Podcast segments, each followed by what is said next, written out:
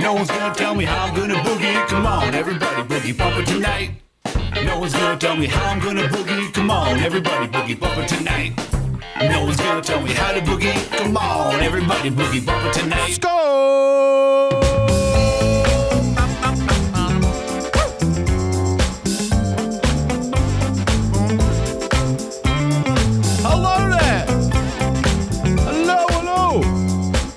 Good morning, good afternoon, and good evening, whoever you are, wherever you are, whatever you are. It's 2021. It's 2021. I bet you didn't think we'd make it, but made it, we did. Thank you for joining us, ladies and gentlemen, boys and girls. As always, tonight's recommended drink, Cheap Box Wine. Tonight's recommended snack, Bland Brand No Name Crackers. This is the official Wine and Crackers broadcast here of 2021. I'm calling 2021. I'm calling dibs on it. It's mine. It's the year of the wine and crackers. Thank you for joining us, ladies and gentlemen, boys and girls. If you'd like to become a full-time supporter of the show, then please, by all means, head to patreon.com slash bumper. Become a subscriber by hitting that subscribe button on your preferred podcast player. And of course, if you'd like to wish me a happy new year, then you can do so by following me on Twitter at Boogie Bumper. Ladies and gentlemen, boys and girls, of course, if you'd like to leave a tip during tonight's proceedings, the preferred method is dlive.tv slash Boogie Bumper. Get yourself some of those sweet lemons and leave those succulent little suckers in my fruit bowl. Thank you for joining us. So much to get through. How was Christmas? How was the holidays? How was New Year's? I hope you got all the presents your little heart desires. Holy shit!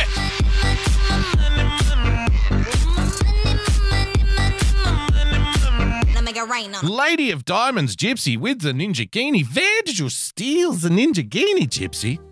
Thank you for joining us. Happy fucking New Year's, bitches. Well, happy fucking New Year's to you too, bitch. Thank thank you for joining us.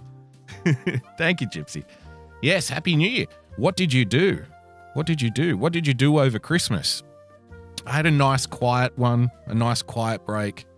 Uh, Christmas Day, you know, you got to visit, you got to split up the visits. So we did like lunchtime at my folks and then dinner at the parent, uh, my wife's parents' place. You know, it was pretty, it was pretty good. It was pretty chilled, laid back, lots of food. Didn't get falling over drunk or anything like that. I think I just enjoy. When you get to a certain age, you just enjoy the days off. When you're younger, it's all about the presents, obviously, the presents and the chocolates and that kind of thing. Uh, then you get to like adolescent stage, and then it becomes, oh, why do I have to sit and have lunch with all of these people when I could be doing something I want? You don't even know me anymore. I hate you. Then it gets into like late teens, early 20s, where it's all about the night before or whenever you can get together with your degenerate friends and drink too much and take drugs, right? And Ilsa Jane. Ilsa Jane with a diamond. Thank you for joining us. What did I do? Missed you. Pathetic, huh? No, that's okay. You, it's understandable. You're only human. Thank you for joining us. I missed all of you too because it was a couple of weeks. I, I, I did. I'm not going to lie. I enjoyed my couple of weeks off. And when I say off, I'm still working my normal job. I mean, I enjoyed the couple of weeks where I didn't have to worry about, you know, getting up and doing show prep and setting an alarm, right, to come on at a certain time and all of that kind of I enjoyed a couple of weeks of that. I enjoyed a couple of weeks away. But then by like towards the end of the second week, I'm like, eh, eh, kind of itching. So I did a Pessy show uh, on Friday night. Yeah, it was Friday night just gone. That was a lot of fun. And that was a, that was a nice way to like get loosened up to get back into streaming. So, you know, in your 20s, then it's all about getting drunk. We're talking about Christmas. It's all about getting drunk with your friends and stuff. my nigga. Oh. Victor underscore von underscore Thank you, Victor. Five dollars. Happy New Year's. Hope everyone's went with as much fire as the Dutch ones. Oh, yeah, the Dutch fireworks. I've been meaning to take a look at some of that stuff because you were really bigging it up before New Year's. so I will get to that. Thank you, Victor. I'll play that um, very shortly. Thank you so much for the tip. Um, so, yeah, but then, so now I'm officially in my late 30s. I've become an old man. And now I think I just, for Christmas, I just appreciate not having to work, you know. And I normally work Christmas. Like I've I've probably worked, I don't know, 19 out of the last 20 or something like that because of the extra money and stuff. But this year, because it fell on a weekend, I didn't have to worry about it. So it was nice just to have a day off and sleep in. so there you go. The magic of Christmas. Uh, let's see what Victor Von Schroom sent us here. Whoa, hey, hey, hey, hey.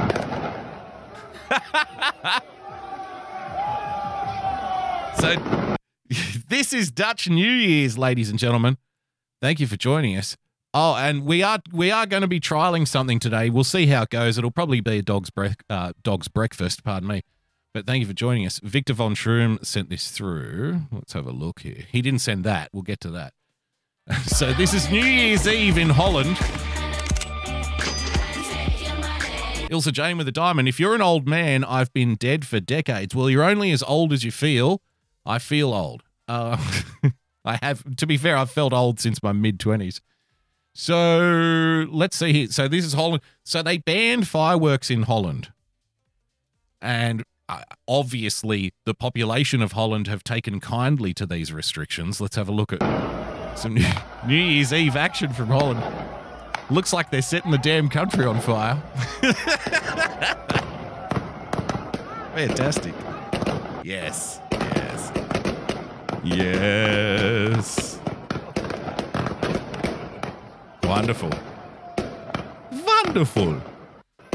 The the usually the usually world class Sydney fireworks still went ahead this year, even though the Sydney area was banned for people who didn't have like a restaurant reservation or some kind of appointment to keep. So it was pretty dead on New Year's Eve in the city. The fireworks went ahead, but they only went half as long. So, anyway. So it is 2021, ladies and gentlemen. Thank you for joining us in the new year. And thank you for that clip. Thank you for the video, Victor. And so it's a new year. I want to start it off on the right foot because there's going to be a lot of time to get angry about things, right? There's going to be a lot of time for desperation. There's going to be, we've got a whole year ahead of us of taking things out of context and getting outraged and being led astray and being lied to and the, the media kind of, you know, shitting on us and all that stuff. We've got a whole year of that ahead of us. So why don't we do this? Let's start 2021 off on the right foot. Let's start 2021 off with a pleasurable experience. A Billie Eilish song being played on a vibrator.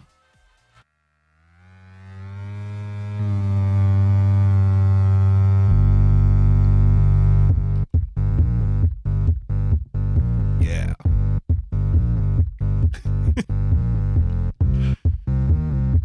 I, I showed this to my wife earlier and she just kind of giggled and looked at me. She gave me that look, you know, when someone's like, why? Like in the movies, when somebody's getting killed for some reason that they're completely unaware of, and that last moment just before the hitman puts a bullet in their brain, they look up at the hitman as if to say, Why are you doing this to me? It was kind of that look. And then she said, This is so dumb. yes, it is. So Greeno sent this through to us on the show. Sorry, I'll go back and start again. It's a Billie Eilish song being played by a vibrator.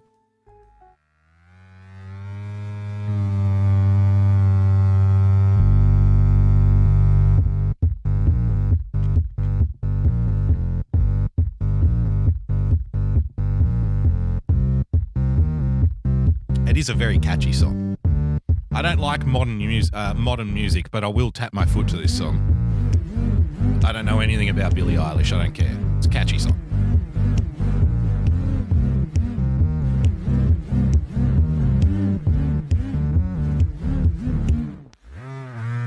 Bad guy. Duh. There you go. Things people do on the internet for fun. Okay, now maybe that wasn't your flavor, so I, I understand if that wasn't your flavor. So why don't we balance it up with this? We'll, we'll kick off 2021 in style. Andre Antunes put out another video over Christmas, ladies and gentlemen. I'm starting to really like this guy. He does some fantastic stuff. What's his name again? Andre Antunes uh, put this banger out over the Christmas break. Let's have a look. This is Bishop Leon Benjamin. The end of what he says, he's going to play the flight of the bumblebee. Don't miss it. American patriots, are you ready? We are here in the mighty name of Jesus today to declare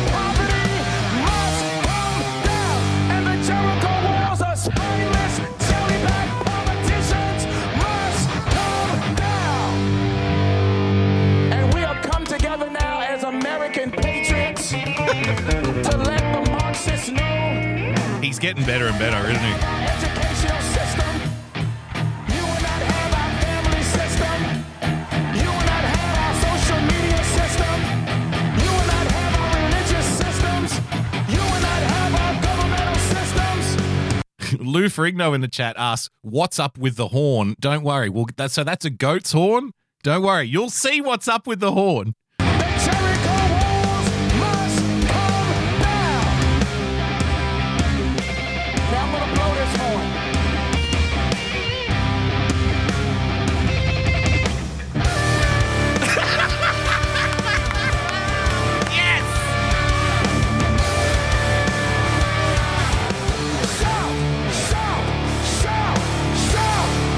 I, I, I don't know. I guess it's, I, I'm unfamiliar with the techniques of modern day American preachers. Is that being like Gabriel's horn? Is that what he's referring to there? Is that what that is about? Reenacting Gabriel blowing the horn? I don't know. All I know is it's a goat's horn and this guy riffs to it and now it's completely fucking metal.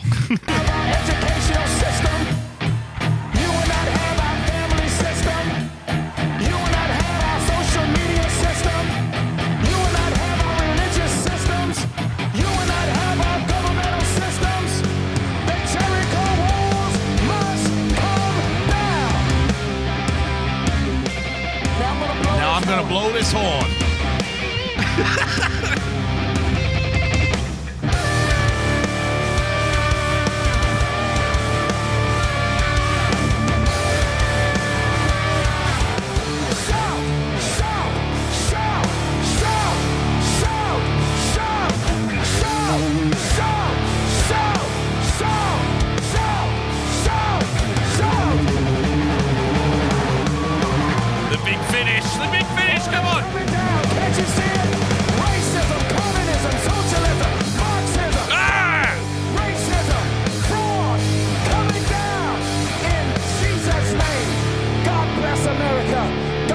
Fuck yeah.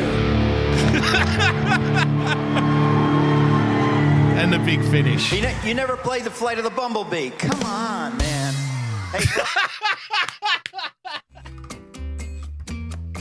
He, his clips are getting better and better, man. They're getting better and better. All right. Thank you for joining us. Uh, that was Andre Antunes, by the way. I put the link in the chat earlier. Yeah, just put it in. Just put it into the search bar on YouTube. You'll find it. It's easy. Fucking fantastic. All right. So it is 2021, ladies and gentlemen. Thank you for joining us in the new year. I'm sure we're going to get outraged constantly in 2021. We haven't even started yet. We we were hours into 2021 when already the same kind of stuff was carrying over, wasn't it? It wasn't a normal new year.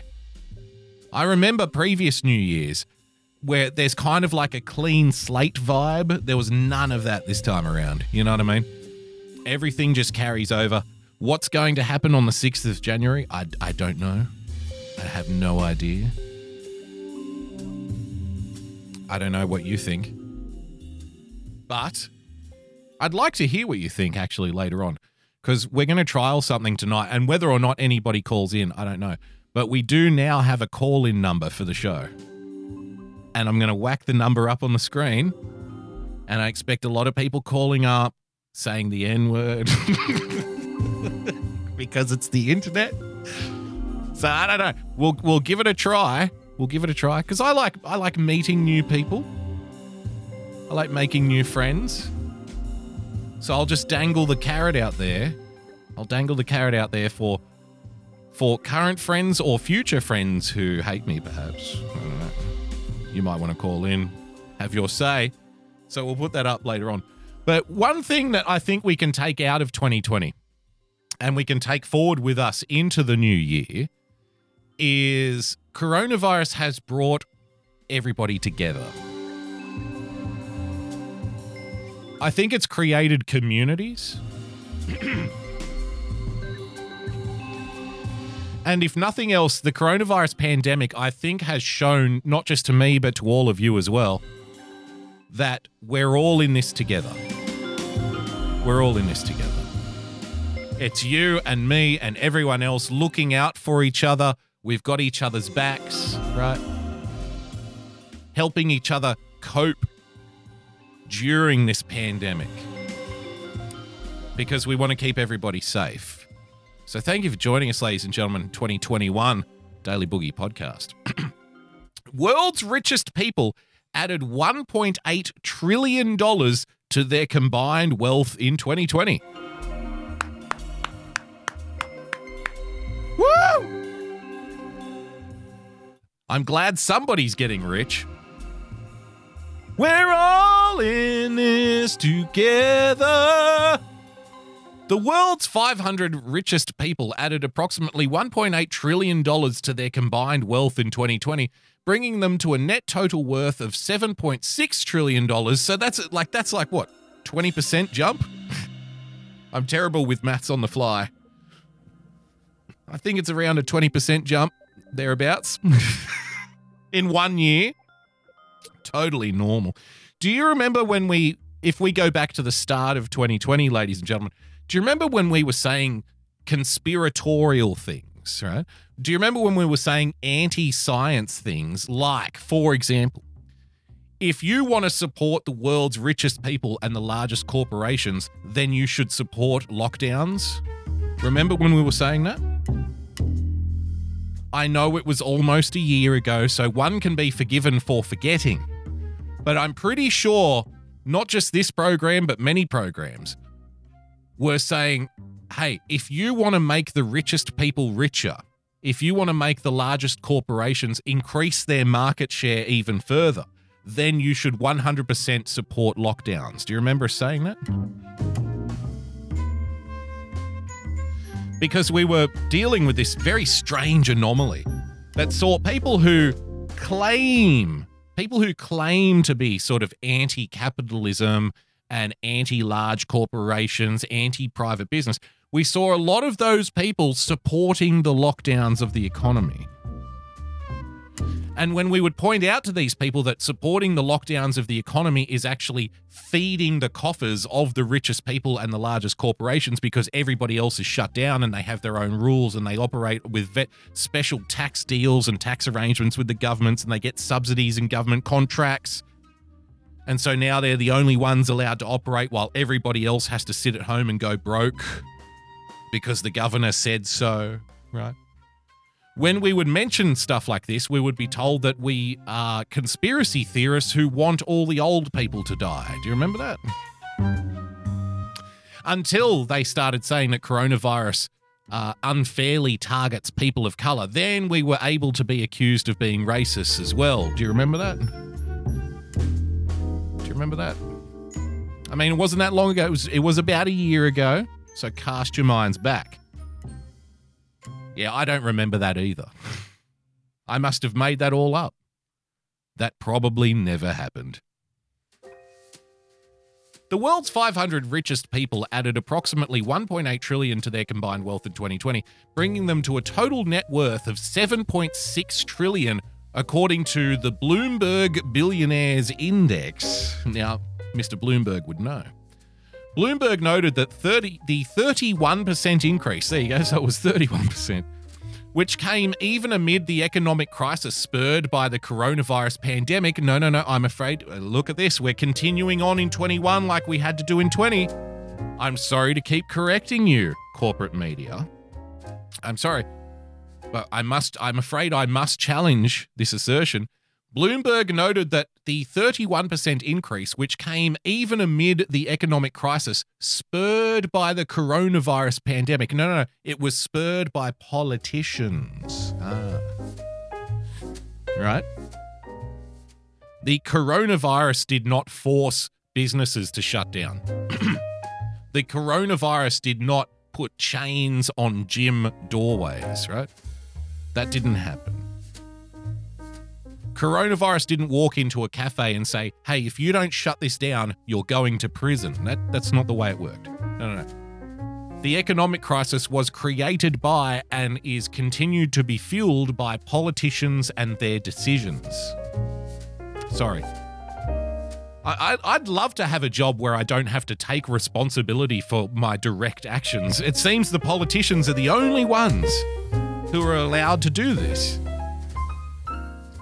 A politician can close your business arbitrarily, give you hours' notice before they close your doors. They can say at midnight tonight, that's it, you're shut down for the next two weeks minimum, and then we'll talk about it later on. They're the only ones who can do that. And then when your business gets shut down and you lose your house and you lose everything, and you say to them, Why did you shut down the, my business? And they turn around to you and say, Oh, no, no, that wasn't me. That was the virus.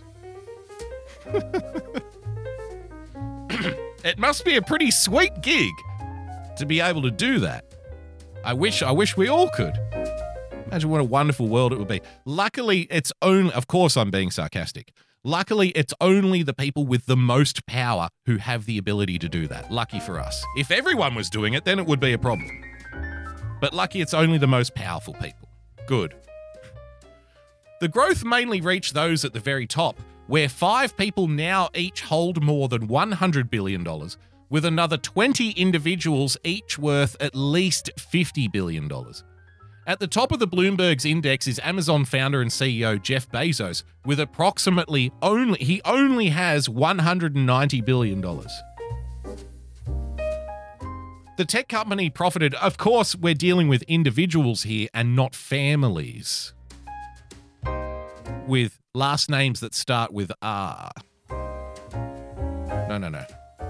You wouldn't want to make one of those lists. if you make one of those lists, you might be accused of all sorts of heinous things, all sorts of terrible things. the tech company profited highly amid the pandemic as lockdowns and health restrictions forced more people to turn to online shopping. Tesla founder and CEO Elon Musk saw the greatest wealth increase in 2020, which Bloomberg reported was potentially the fastest wealth creation in history. Now worth $170 billion. Remember last year, Elon Musk and Tesla brought out that truck, that ridiculous fucking truck? And then they had the, you know, they had the big presentation on the stage and they were saying, oh, the windows on this truck are indestructible, right? And then what? Did he throw a golf ball or a rock or something at it and it just went straight through the glass? Do you remember that? Do you remember that embarrassing fucking thing? Was that in 2019? It might have been in 2018. I'm not sure. Turns out, doesn't matter. You can waste millions and millions and millions of dollars developing a vehicle that nobody buys, and it doesn't matter. You can still become the fastest, the man with the fastest growing wealth in human history. Isn't that a wonderful lesson? Now worth $170 billion, Musk first surpassed Microsoft co founder Bill Gates for the title of second richest person in the world in November. Musk's increase in wealth was largely driven by Tesla, which of Saturday has a market value of nearly $670 billion.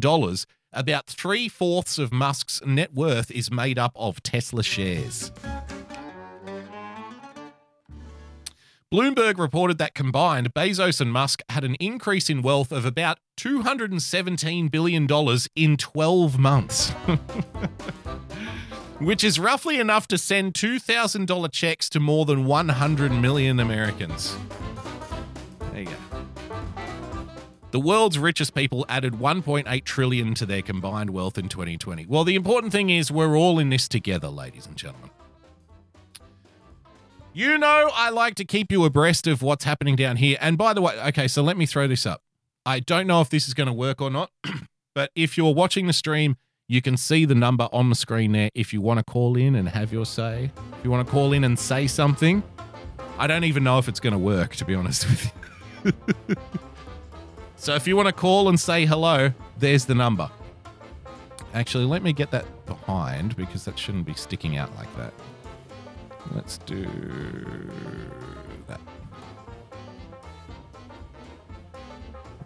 Why is that looking like that? Oh, wait, that's not. m- Ah, see. Silly, silly boogie. All right. So, you know, I like to keep you abreast of what's happening down here in Australia, ladies and gentlemen. Well, over the weekend, just after New Year's Day, uh, it's happened. My state of New South Wales is finally, we're doing the mask thing.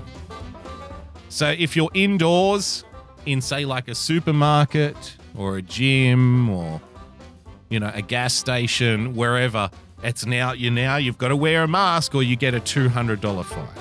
$200. But we'll get to that. Do you remember last year when we laughed at people who said the lockdowns and the restrictions and the you know the kind of policy on the fly? Do you remember when we laughed at people who said this is going to last well into 2021?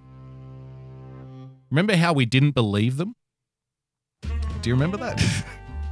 well, holy shit!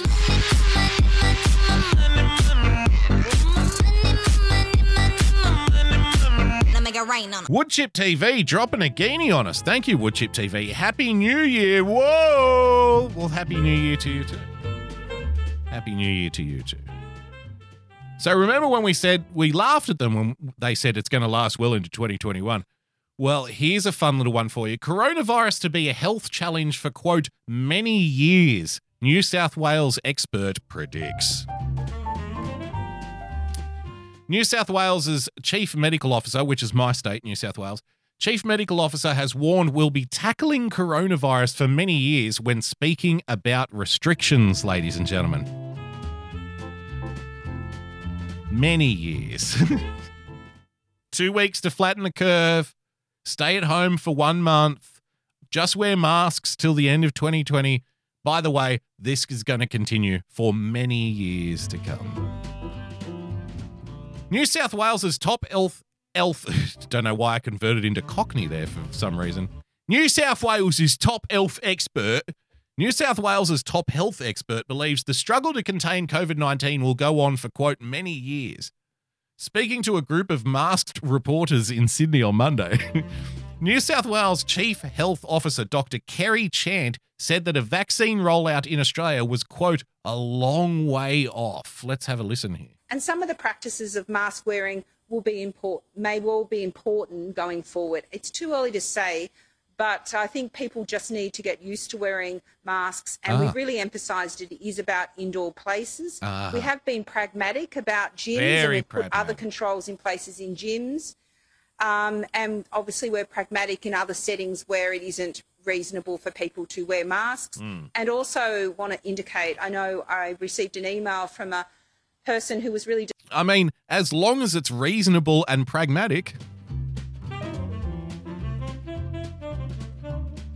So, you know, the videos that we've been watching for a while, um, you know, people getting angry. uh, There's there's positives and negatives to this. On the negative side, you're going to have the, the threat of a fine looming over your head, right?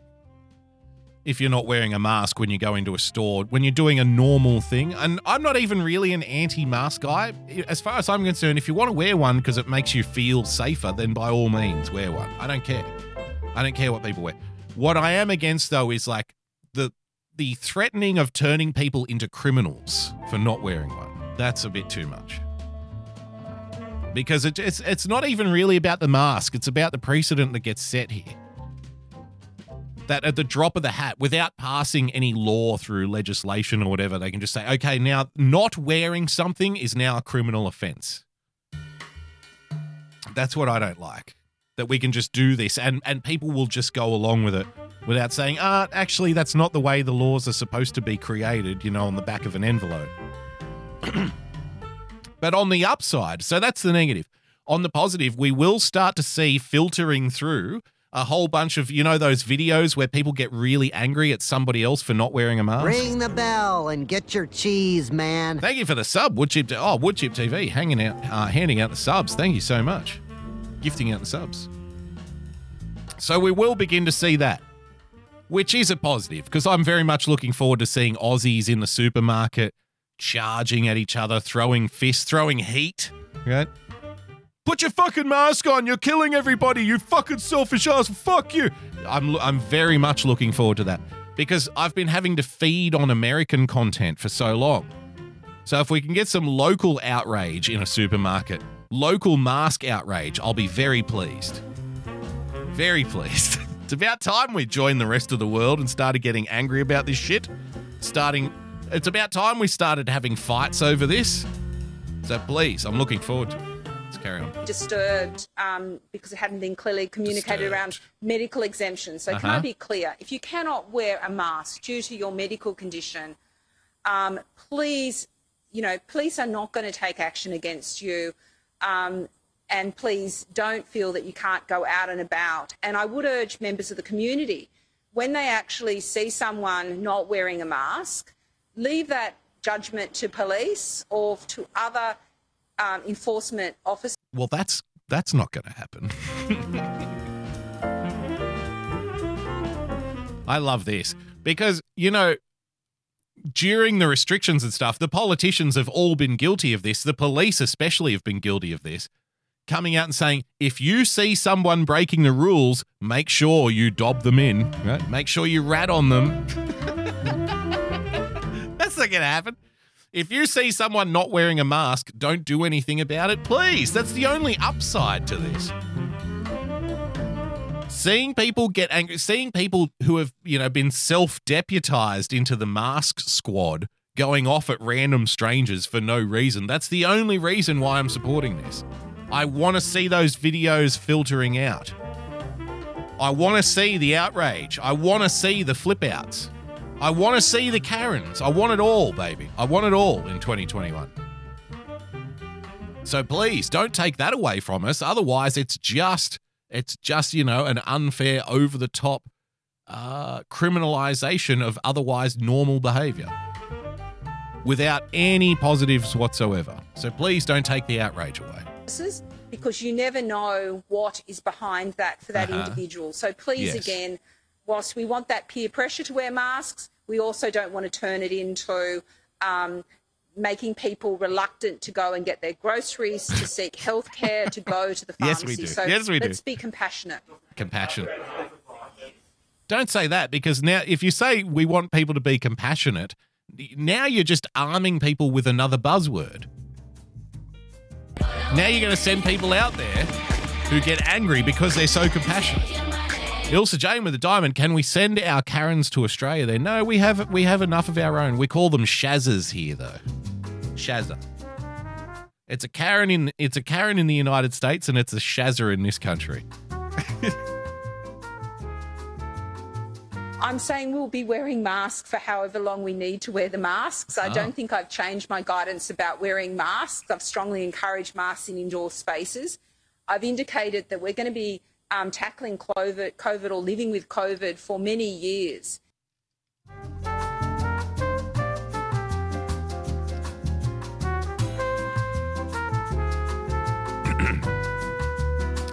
many years. Yay.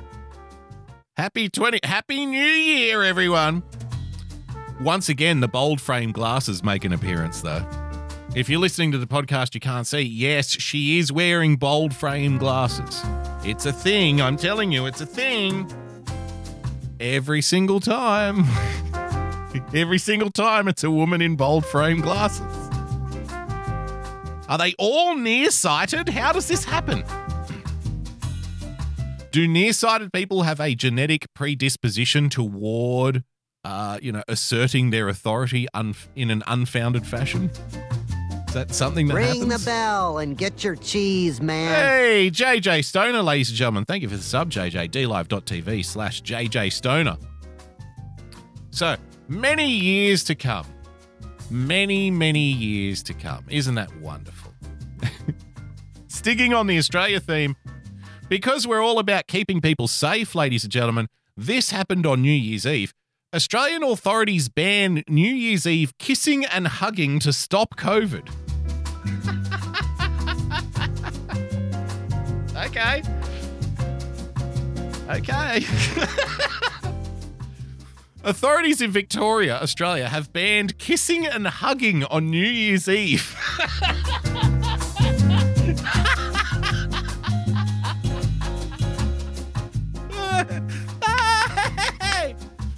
Thank you for keeping me safe.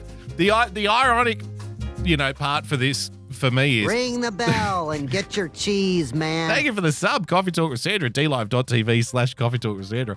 The ironic part for me is like they, they would never ban like dogging. they would never ban swingers parties. you know what I mean? They, they won't have a problem with they don't they won't even have a problem with you having unprotected sex with some dirty skank you met in an alleyway, right? Uh, That's that's none of our business. Who who you have sex with, the government is not in the business of getting in the bedroom, you know. Keep your politics out of my the same people who have chanted keep your politics out of my bedroom for fucking 50 years are now saying, "Well, I think it's a good idea that the government's banning people from kissing." They're completely fucking nuts. Thank you for keeping me safe. State Premier Daniel Andrews said hugging and kissing should not take place during celebrations between anyone but immediate family members. Hey, hey.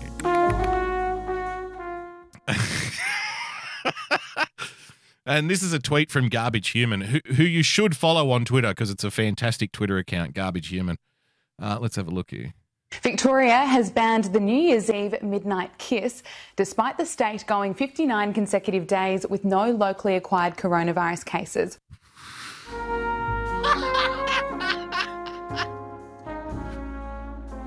It's at this time. It's at this time that I would like to remind my more progressive friends. Not that I don't think politics necessarily has anything to do with it. How about this? It's at this time I would like to remind my friends who are very pro lockdown, proactive government actions, banning things, closing businesses because they believe it's keeping everybody safe. It's at this time because they keep telling us, no, we've just got to do what we're told now. And then in the future, when the numbers come down, then we'll get our freedom back. This is what they believe in their heart of hearts. They're adorable. They're fucking adorable. They're so naive.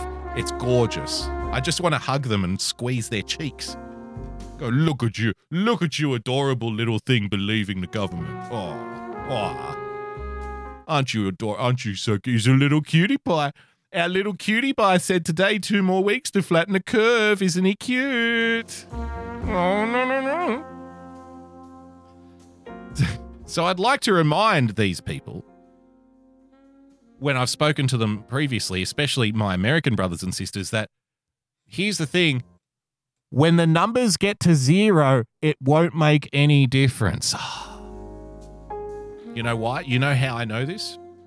Because you're telling yourself, you're living a lie, telling yourself, because the government told you this, the government said to you, if you get the numbers down, then we'll reopen businesses again. It's on you, it's your responsibility. Remember how we were talking about the government never has to take responsibility for its own direct actions? This is just another one of those examples. So they're blaming you for lockdown. They're saying that you mixing with people, you not wearing a mask, you going to the store, right? You, you, you. It's all you. It's your fault that we're closing your businesses because you're not doing enough to stop it, right? That's already the messaging now. So it's all your fault. So here's the thing you know how I know that you're wrong? Because in Victoria, they can go 59 days without a single transmission of, cor- of coronavirus. Almost two months. They can go almost two months and still ban you from kissing somebody on New Year's Eve. So if you're living this fantasy where you think, well, if we get the numbers low, our gov- Governor Newsom and Governor Cuomo said, if we get the numbers low enough, then we'll be able to go back outside and re- go back to work and have our businesses back. I believe them because they're the governors and they love us and they trust us and they believe in us. If you're living this fucking delusion, get a grip. Because two months of no cases doesn't mean shit. They'll still try to ban you from hugging people on New Year's Eve. That's how deranged this is. Uh, Leven Poozle with the diamond. Thank you for joining us, sir. Kiss me, big boy. All right. you don't have to ask me twice. I'm a fun boy. The state government has issued guidance for people not Guidance. to kiss anyone outside guidance. their The state, uh, the state government has issued guidance. Oh, just the thank you. You know what I love most about our government? What I love, it's not that they love us and they protect us and they keep us safe here in this pandemic world of 20 and 2021. What I love about them is they're offering their guidance to me. You know, I was a very lost and lonely soul for a long time. But then I realized that the government is here to guide me and help me and hold my hand. Make sure I make the right decisions. Thank you so much for protecting me, Mr. Government. Thank you so much for keeping me safe. You're so good at following the rules, Jim Edward. exactly. immediate family to prevent celebrations becoming a Lady of Diamonds, Gypsy with the diamond. Did you the diamond, Gypsy? Boogie kisses for everyone. Coronavirus kisses. Super spreading event. Victorians have been advised to take hand sanitizer to parties on the night. The city of Melbourne. Happy Hanukkah, my nigga. Hey! Oh, Sinister Charlie pipped $5. I had sex with a nurse on Nine and she asked me why I don't take COVID that seriously. I love this country. That's fantastic. Raw dogging a nurse on New Year's Eve. So why don't you care about COVID? Serious? Serious bitch. I just I just came all over your sheets. Thank you for the tip, Citizen Charlie. Thank you for joining us. Melbourne has cancelled its firework display this year. Hang on, what what was that just before we stopped? display this year because of the pandemic. Hang on, hang on. The City of Melbourne has cancelled its firework display this year because of the parties on the night.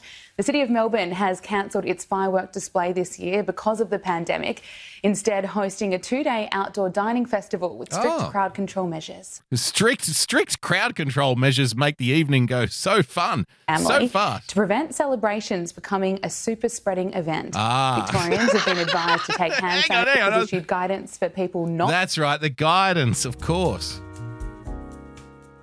Because, you know, when I'm lost in my life, when I turn to somebody for guidance, it's the government, ladies and gentlemen. There you go. Thank you for guiding us and protecting us. Speaking of guidance, Sydney wedding operator fined $5,000 after up to 700 guests breach public health order in New South Wales. I've said it before and I'll say it again. We used to have this thing called common law, and common law used to be, at least theoretically, you know, the, the system of laws and arrangements that we would make between ourselves as a society to determine, you know, basic the basic guidelines for how we live here in the 21st century. But that was before coronavirus. Now we have a system that sits atop common law, and those are called public health guidelines. You see, under common law, it would be unlawful to shut down a business for no reason. Under common law, it would be unlawful to send people bankrupt by arbitrarily coming up with so, like kind of regulations in a kind of like racketeering standover man way, demanding that they, uh, say, for example, uh, only serve food out a window in a back alley as opposed to in their restaurant for no reason. That would have been wrong. But now, under the public health guidelines, under the guidelines, we can make up all kinds of rules like within seconds.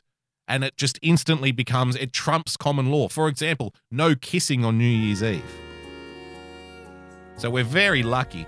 Thank you for protecting us, government. Let's have a look. New this hour, New South Wales police are investigating yet another breach of restrictions at a wedding reception. This one in Sydney's southwest on Saturday.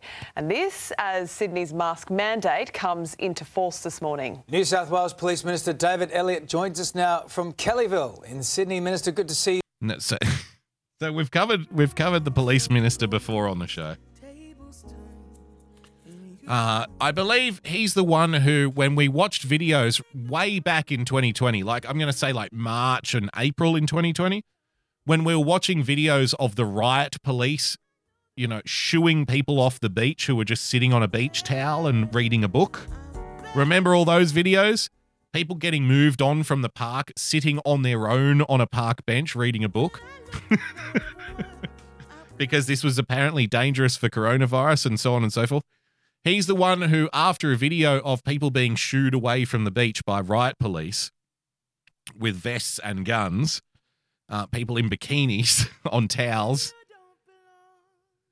After seeing that video, he's the one who said it's the most, it's um, something along the lines of something to the tune of it's the worst possible thing that he's ever seen, like the most egregious, the most awful behavior that he's ever witnessed, right? So he's not one for over dramatizing things is this police minister. So let's have a look. He's very rational and very reasonable. You again. This Fairfield wedding had between 600 and 700 guests. The operator, of course, has been fined $5,000. But what about the Oh, attendees? course, Are they going to be fined? well, that's a matter for the police, but the operator.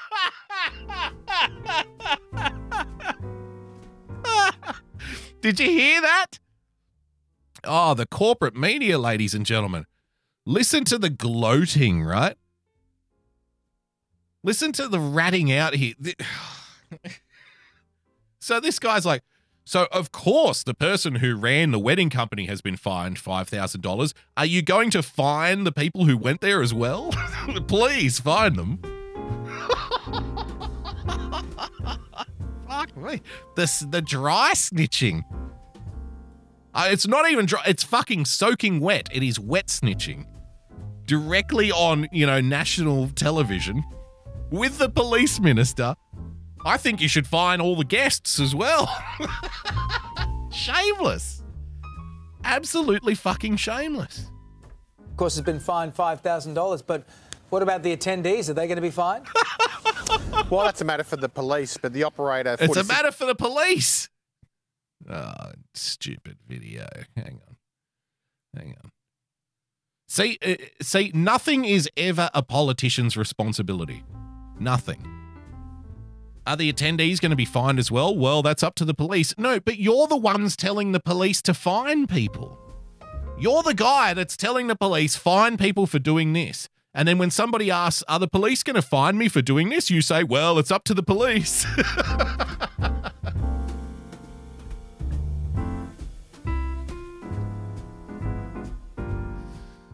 politics politics is basically a game of managing expectations and diverting responsibility. That's all it is.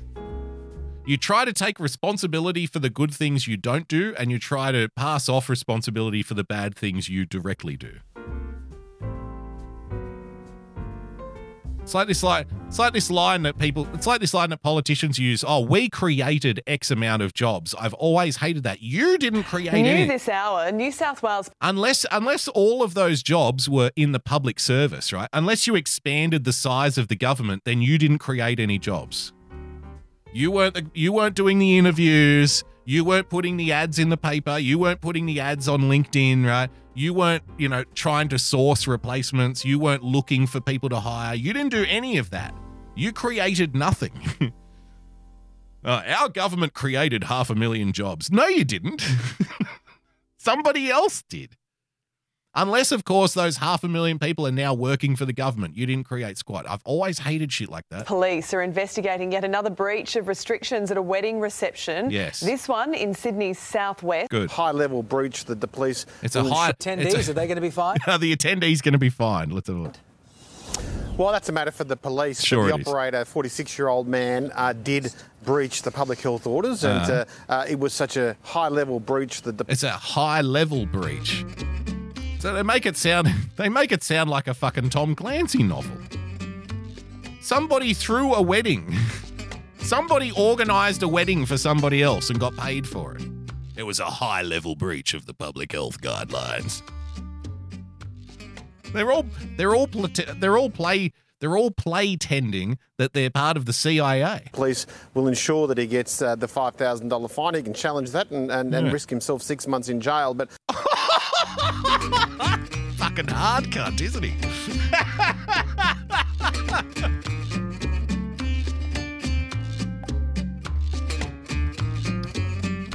the police minister.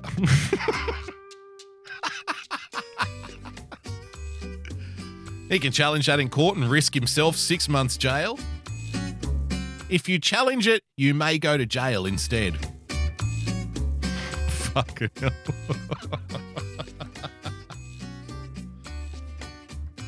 Well, we've got to st- we've got to streamline the appeals process. Let's threaten them with prison if they appeal. Great idea, sir. that'll t- that'll take a lot of those awful appeals out of the circuit. Instead, people will just pay the fine without arguing about it. That's what we really want. Here's a fine for X amount of money. Hand over the cash, or we'll throw you in prison. It's about keeping people safe. Thank you for keeping me safe. Thank you for keeping me safe, Mr. Government. uh, listen, it's not about the fines. It's not about the punishment. This is about compliance. And It's about compliance. I love this guy. Wait, but aren't the fines and the punishment enforcing compliance? Look, we're going to fine you $5,000 if you don't comply with the rules. Now, it's not about fining people, it's about getting people to comply with the rules. we deserve this. We absolutely deserve. The fact that statements like that can just go straight over most people most people's heads. It's obvious when you point it out, right? It's not about fines, it's not about punishment, it's about compliance. It's about. It's about compliance. Yes, but the fines and the punishment are about compliance, aren't they? Yeah, but it's not about the fines, it's about compliance. How do we enforce compliance? We'll fine people. we'll throw people in, we'll punish them. But it's not about the punishment. It's about the compliance. If we get the compliance, then we don't have to punish. Why are we punishing? To get the compliance. Is this really about punishing people? No, it's about compliance. Fuck a duck. I, like I said before, I thought that we were past this. I thought that we were past this inane, shallow, you know, rhetorical sewerage, circular argumentation from politicians. It seems no, we can't get enough of it. We love it still. We love it even more than we loved it back in 2015. We love it even more. And silly me, I thought that we'd seen the end of it, but I was wrong. Realise the police are enforcing a law to keep them healthy. Hey, we're, we're enforcing, we're finding you to keep you healthy.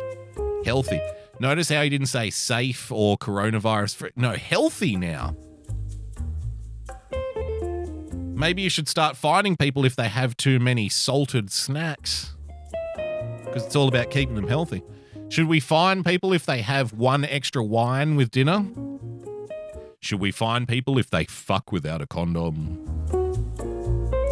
Got to keep people healthy, am I right?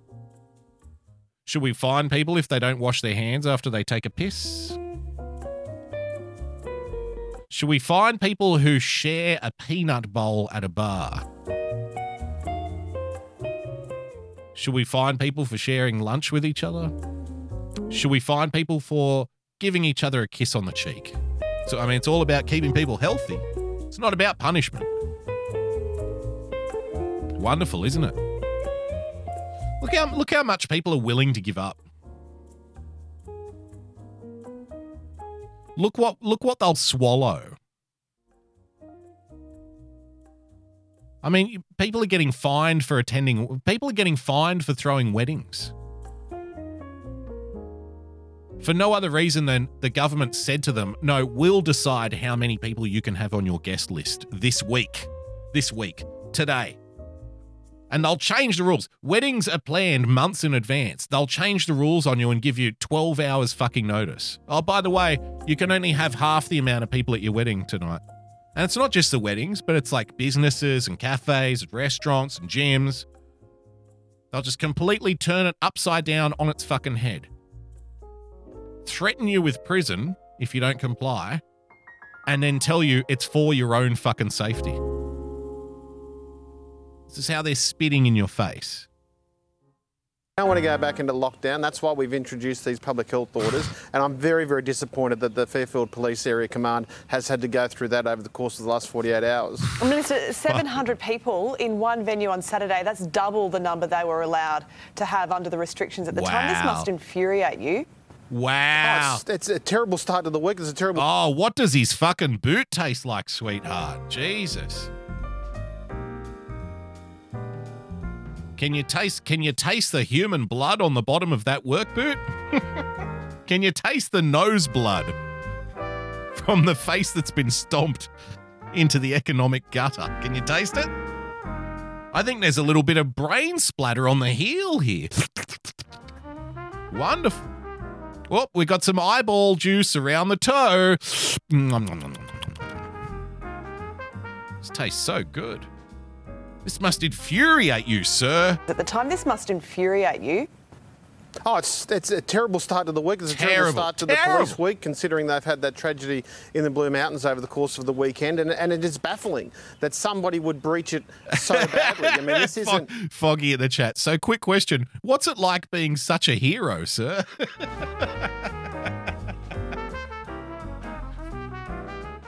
Here on Channel 9, we ask the hard questions. Uh, police Minister, Police Commissioner, can you explain to us why everybody loves you and thanks you daily, pr- prays for you to keep them safe? well, I think it's because they respect me. They respect me and the conscientious, conscientious job we're doing protecting them from themselves. Yes, of course they do, sir. That's why they love you. This isn't one or two people coming from a, a, a area in lockdown, or, Uh. or, you know, this isn't a dozen people that turned up unannounced. This is twice the amount Whoa. of people that were allowed to attend that wedding reception in an area not far from Berala. So um, uh, it's a it's a it's a time of Western Sydney needs to be well and truly on its uh, on its game when it comes to complying with public health orders. So uh, this is just does not make sense. And now, of it does course, not like make the sense. situ- It just does. It does not make sense. It doesn't make sense. I'll try. Let me try. Let me try to make sense of it. Somebody planned a wedding a, a while ago. Like it- you know, somebody planned a wedding. Let's say before last week. Okay. And then somebody decided, in order to protect the people going to the wedding, that they mustn't go. At least half of them, anyway. Half of them need to be kicked off the guest list to protect the rest. the greatest good for the greatest number, Jeremy Bentham styles. So we're going to protect the people by banning them from going to the wedding. And the people. Now, Fairfield is a heavily immigrant area. I think we're talking about like upwards of 70% of Fairfield. And I live very close to Fairfield, so I should know. I'm I'm I'm almost certain that upwards of 70 75% of Fairfield are, you know, immigrants or you know, children of immigrants, very like first and second generation. There's a lot of people in Fairfield who don't even speak English, right? It's one of those kinds of areas. So I suspect that perhaps, you know, who has big weddings, right? I mean, you know, white Anglo Saxon, this may be a, an awful stereotype, but in my experience, white Anglo Saxon people don't have weddings with 700 people. Other people from other backgrounds and other cultures tend to have huge fucking weddings, right? So I'm going to go out on a limb here and say that the 700 guests at a wedding reception was probably not, I'm going to say not, you know, your, how can I say this? Stereotypical, you know, multi generational UK, you know, lineage Australian. I'm going to say it's people from the immigrant perspective, from the immigrant persuasion. so imagine when these people got told, no, the government's the government's only letting you have half the amount of people at the wedding. They were probably like, tells the government to fuck off. Fuck them. we will do what we want. We'll do what we want for my little girl. Fuck them. That's what I suspect happened. It doesn't make any sense. Well, it kind of does. Kind of does. People wanted a big wedding and they didn't care what you said. That's that's what happened. I know it doesn't make sense. It's very difficult for a politician to imagine this. Let me help you out here. Politicians like to imagine that everybody listens to them. Politicians like to imagine that they are the authority and then people are looking to them for guidance and leadership. That's really not true. That's what the media tells you is true, but it's really not. Most people in their ev- average everyday life do not, wouldn't even know you, wouldn't recognize you on the street, and they wouldn't want to either. Most people want nothing to do with you.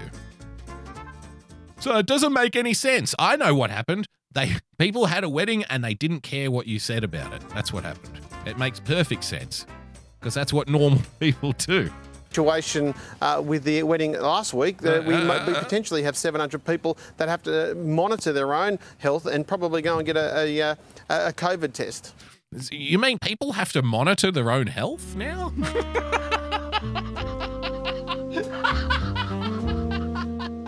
oh no. People are taking care of their own health now? Oh, how awful. This is terrifying. But they're supposed to be listening to me for guidance and protection. we can't have them monitoring their own health. This is very dangerous. All right. With that, ladies and gentlemen, uh, I've got so much more to get through on the other side of the break. We'll be back after this quick five minute little ad break. I'm going to go uh, visit the little boys' room, make myself a new beverage. And when we return, we'll carry on here in 2021, the Monday night edition of the Daily Boogie podcast. Stick around.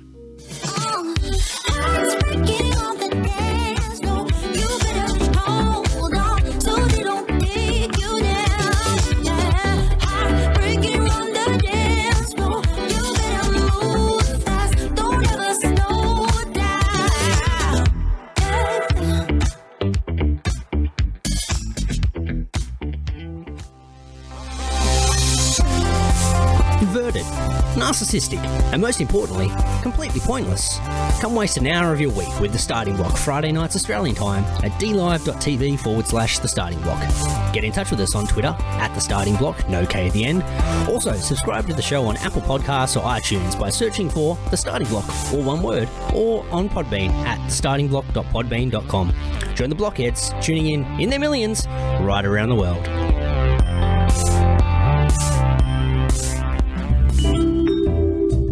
Hello, my name is Frozen Asian, and I'd like to tell you about my show, The Sunday Night Shit Show, every Sunday night at 10 p.m. Eastern Standard Time.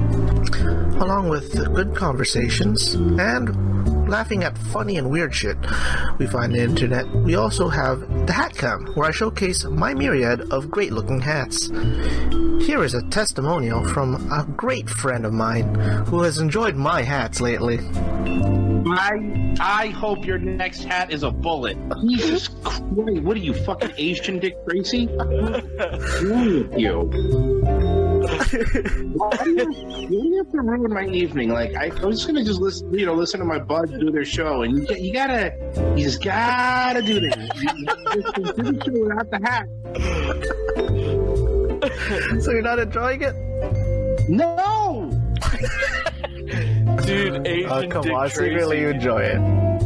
You look No. like you're going undercover in, in Argentina, but it's not working. I hate you.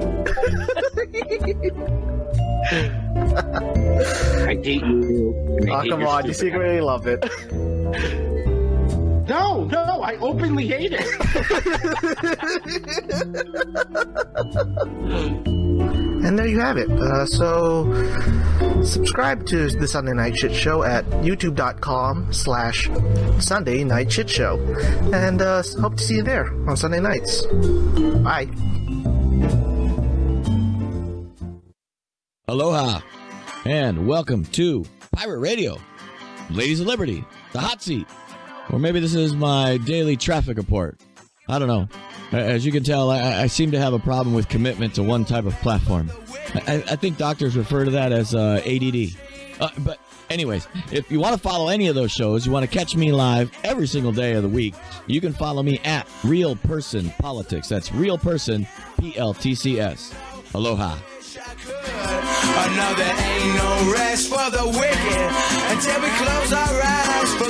No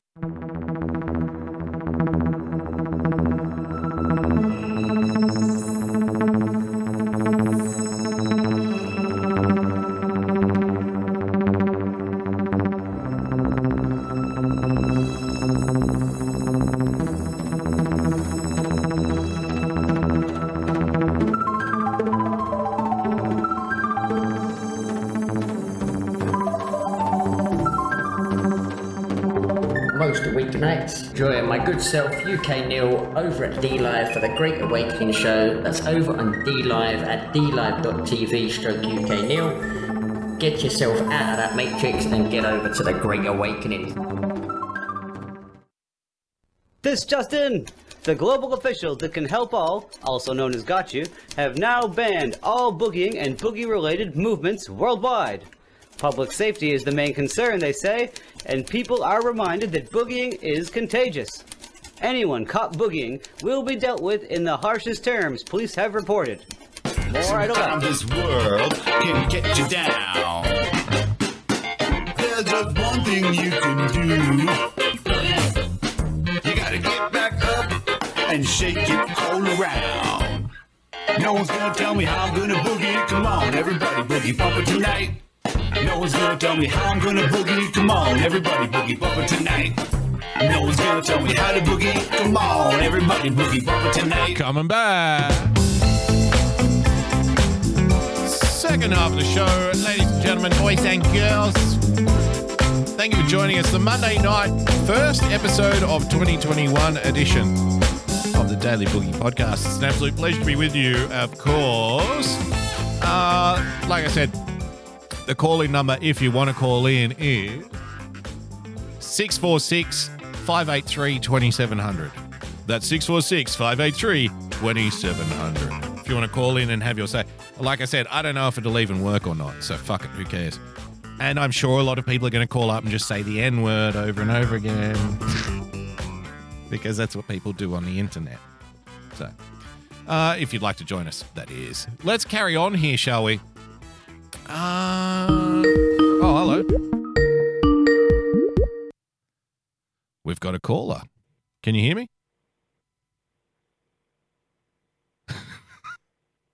hello. Hello, person. Hello? Hey, hello. Hello there. I don't know if he can hear me or not. or he's fucking with me. it sounded like Jim. Did you hear him say hello? I heard him say hello. He's still there on the line. I'm pretty sure he's fucking with us. Because I think I'm sending mic signal to him. Sinister Charlie, this is going great. I think he's there. And he hung up. there you go. That worked well. Someone said he got stage fright. He said, I can't hear you. Okay. See, I could hear you, Jim, and he said he can't hear me. That's very interesting. Let me have a look here. This is going well. Uh, winning TV of the Diamond Boogie, welcome to 2021. It'll never happen here. Of course not. It'll never happen here. I don't know. My microphone is working in Skype, so I don't know. For whatever reason, if if you couldn't hear me, you couldn't hear me. I don't know. I don't know why. I can see the signal going in the microphone, so I don't know. I don't know what that is about. The number you have called is not connected, Jim Enwood. What am I doing wrong? So if you're outside of the US, you've got to you've got to hear plus one. Uh, you've got to hit plus one on before you do. So the country code first. So it'll be plus one six four six five eight three twenty seven hundred. I can't hear you on the Skype line. Well, okay. I don't know. I don't know. I don't know if it's you or me, but whatever. If if somebody else wants to ring in, see, maybe it is. I don't know. Captivating, riveting stuff. Static Void, good thing it's only Jim. That's not very nice. Come on now. Uh, all right, let's do this one. Let's see what we've got here. A change in routine and in our thinking today with Greater Sydney put to the test with day one of mandatory. Ma- Hello, hello, caller. Hello. Hello, can you hear me? Yeah, what's up? There you go. Who's this? This is the Hidden Hand, sir. This is the what? The Hidden Hand, sir. Oh, the Hidden Hand podcast. Thank you for joining us. There you go. It's Thanks working. for having me, man. Thanks for thanks for being the first. So it really is just Jim. It's just idiot Jim. I couldn't figure it out. I think I think he was he was messing with you a little bit. I think he was too. He's got this. he's got this streak in him where he likes to be cheeky. Does our Jim N word? So he was obviously fucking with us. So well, you're here now. what you're here now? What can we do for you? What's on your mind? What do you want to talk about?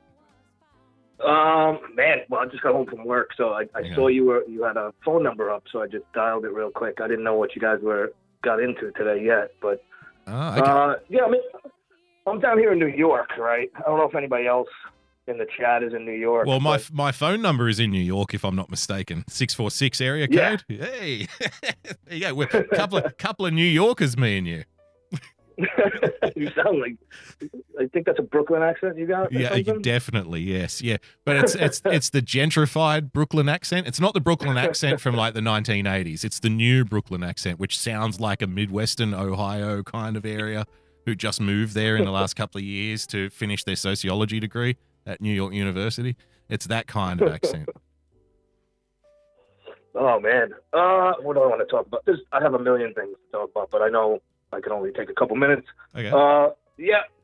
No, I just wanted to just uh, also say, you know, I've been listening to you for probably the whole year, and Thanks, you, you've done a really great job covering everything and uh, giving us all the information that we need. You know, uh, I don't know. New York's been bad. I mean, just with the the panic and people still people are still pretty scared Right. for like irrationally for some reason. Like I see people still walking down the street by themselves with masks on. I still people see people driving by themselves with masks on. and uh, I'm getting really worried about uh, the human race. And not that I'm any smarter than anybody else, but you know, it's just Yeah, yeah, I know what you I'm- mean. I'm worried. Like, because I think there's a different, you know, I know you, I agree with you completely. Because the first time I saw somebody driving around with a mask on in their own car, I'm like, look at this fucking idiot. Um, but I know you mean because there's a difference between, say, like if somebody wants to wear a mask and it makes them feel secure or whatever, and they're going into a supermarket or they're having a lot of like close contact conversations with people, I understand that. Like, I'm not gonna, I'm not even gonna criticize someone. Hey, if you want to wear a mask, it makes you feel better. Fine, wear it. I don't care. But when you see people like on their own in their own car wearing it, you're like, well, you have taken, you've you've you've picked up this concept that the mask is like an in, invulnerability shield, and you're just running with it now. You know what I mean? they those people I'm Yeah. worried about. I mean, the reason, the only reason why it worries me really that I just thought of is because I'm, I'm starting to think that we might have to actually, and I don't, I'm not inciting anything or, or saying anything, but we might not be given back, you know, what we had before. you think? So, Why so, So I'm positive, bro? I'm just that's that's how I look at things. I- I mean, I'm not seeing anything go. You know, I've, I've talked to people about it all the time, and they're like, "No, I can't." Because somebody we were talking about today actually uh, with a couple people. Somebody touched somebody's arm, and they were like, "Man, it was kind of weird." And I'm like, "Oh, I'm really, I'm really scared." And they, they were young. They're in, these people were in like their early 20s.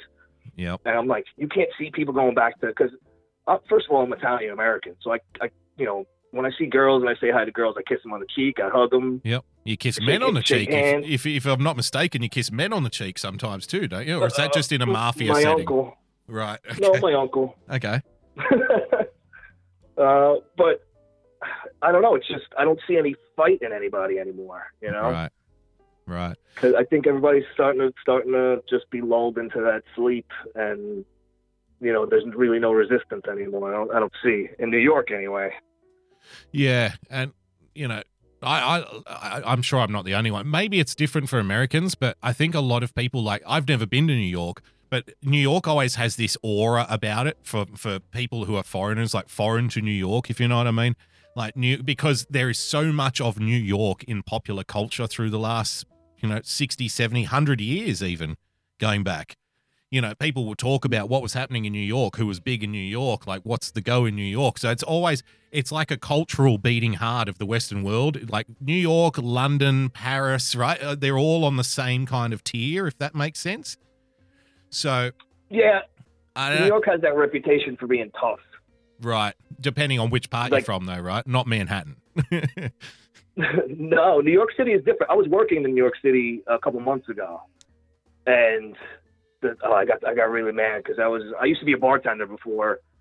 I had an opportunity to bartend again, and then like I think it was like my second day was when Biden did that speech after the election, Yep.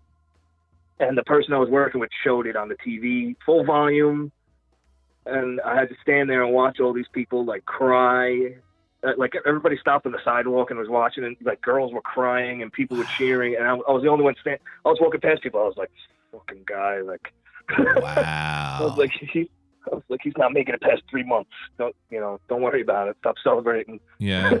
so it's like it's like a worship of government, though. But I mean, to be fair, you know, the Trump side are, are just as guilty of that. So, uh, but they probably weren't before Donald Trump, if that's fair. Like, I think before Trump, people on the other side were probably like, "Fuck the government, um, get out of our lives, small government, blah blah blah." To an extent, at least. I mean, there was the Reagan worship, which was a thing. But besides Oh, those yeah. two, besides those two, I can't really think of a Republican.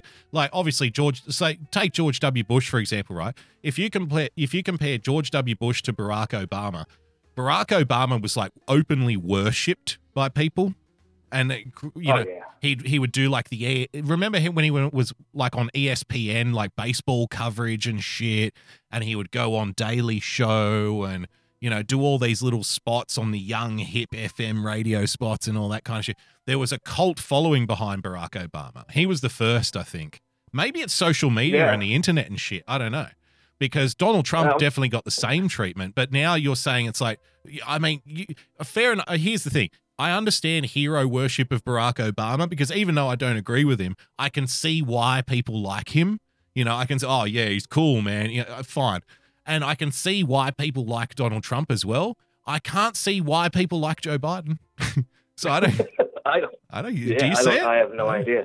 I don't know. I, I did a, I did a whole episode on on his past, and all you have to do is look to I think it was 1988 or 89 after Reagan was done uh, with his two terms. He ran and he made a joke out of himself, and that should have been the end of him right there. Yeah. You know, Hasn't he up run for president like five or six times, Joe Biden? Three times. Three times. That's unheard of, isn't it? Yeah, uh, he ran in the '80s, and then he did the huge. He lost. I mean, he shamed himself out of out of the race. Like he got the, the press actually called him a clown, and you know they were like, they were just like you know those roundtable shows they have in the morning, Hmm. those news shows they used to have. Oh yeah, love They- those. Yeah. Oh, they they ripped him apart on one of those. See, you know, and then five years later, he writes the biggest crime bill in history. Right. It's- I can see Frozen Asian in the chat um, brings up a great point. Both have a cult of personality. Biden doesn't have that. I, I can't remember if it was before the election or after it, but I I made the point on this show. Biden, I think, is a different. Like I can see Joe Biden. I was saying to people, I can see Joe Biden winning this because, unlike Hillary Clinton, Joe Biden isn't as hateable. Like he's he's a joke. You know, we we can laugh at him and we don't understand why people think he's like this fucking great leader and stuff. That's one thing. But Hillary Clinton, I think, was viscerally hated by probably just as many Democrats as Republicans. They they hated her. It's different. Whereas Joe Biden is he's not hateable in the same sense. Like he's just a silly old man. You know, it's a totally different context. Yeah, but I think you, if if anybody watches the uh, him on the Senate floor in '93, you'll that's the real him. Like you see a different Joe Biden. Like he was very, he was like super alpha. Like he just kept Right. he kept uh you only get you know you only get a certain amount of time on the Senate floor, and he just kept giving himself more time. And Right. the way he just did this whole speech, it was just like I'm the greatest. I wrote every crime bill you know since 1976.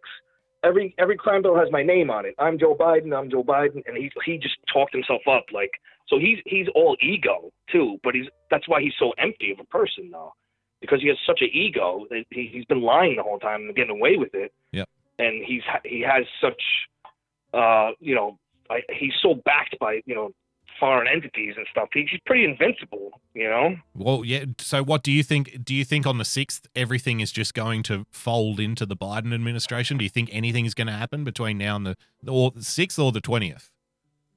I don't see anything. No, I, unfortunately, I don't. Right. I don't see anything happening. Yeah. I mean, I, I hope I'm wrong, but Yeah.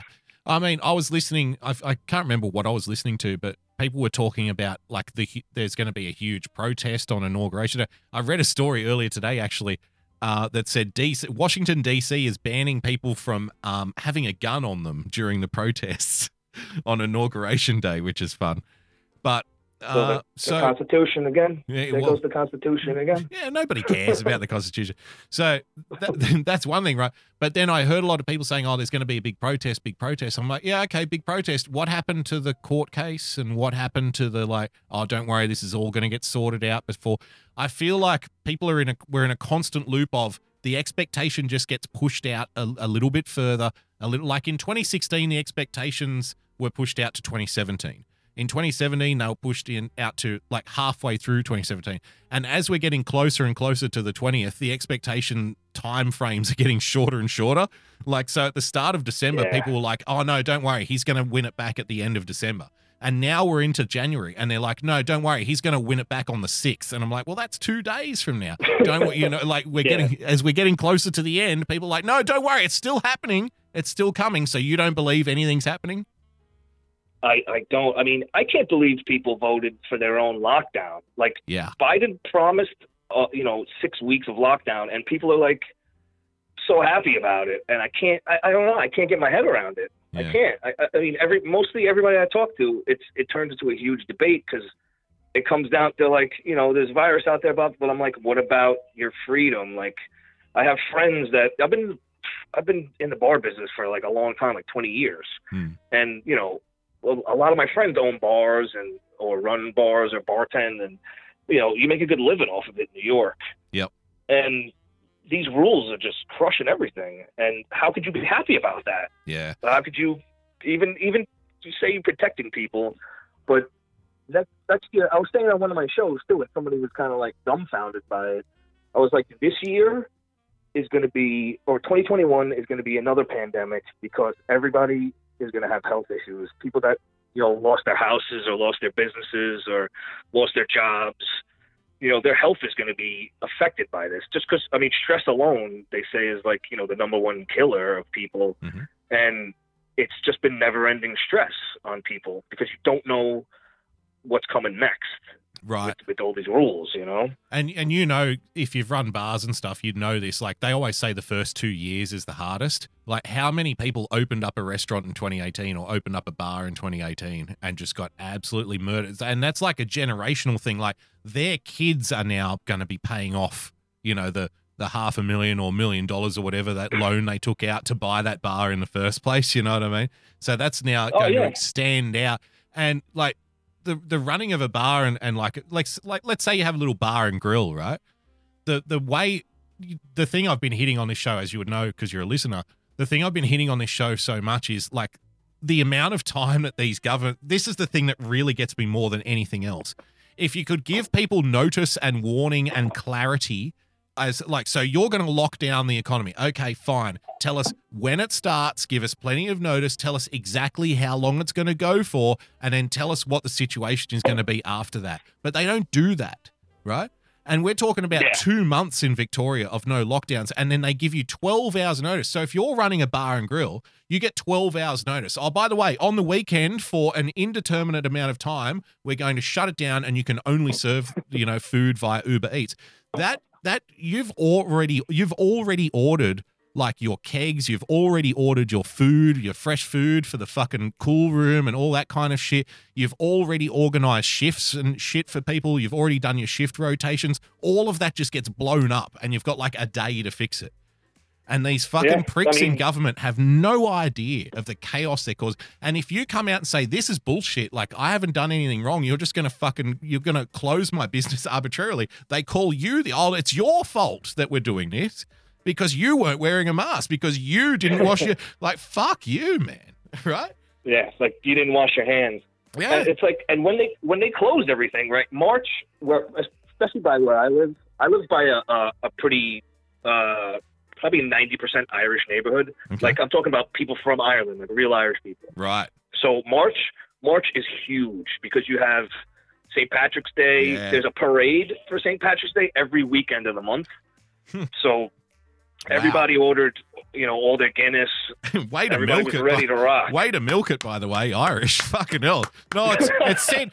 We're calling it St. Patrick's Month. There's a Black History Month. We're having an Irish History Month. Go fuck yourselves. Oh my god, Dude, I used to pay my rent. I used to pay my rent in one day. You know, like it was it was the best. but so you know, everybody had all the you know their, all their Jameson, all their Guinness, everything. I mean, right? Because March, first of all, January and February are also the, the slowest months of the year. Yeah. And then when as soon as March comes, like bam, you you, you pay your rent and. You know, the, the restaurants and bars pay their rent in, in one day Yeah. for the rest of the year. You know, Yeah.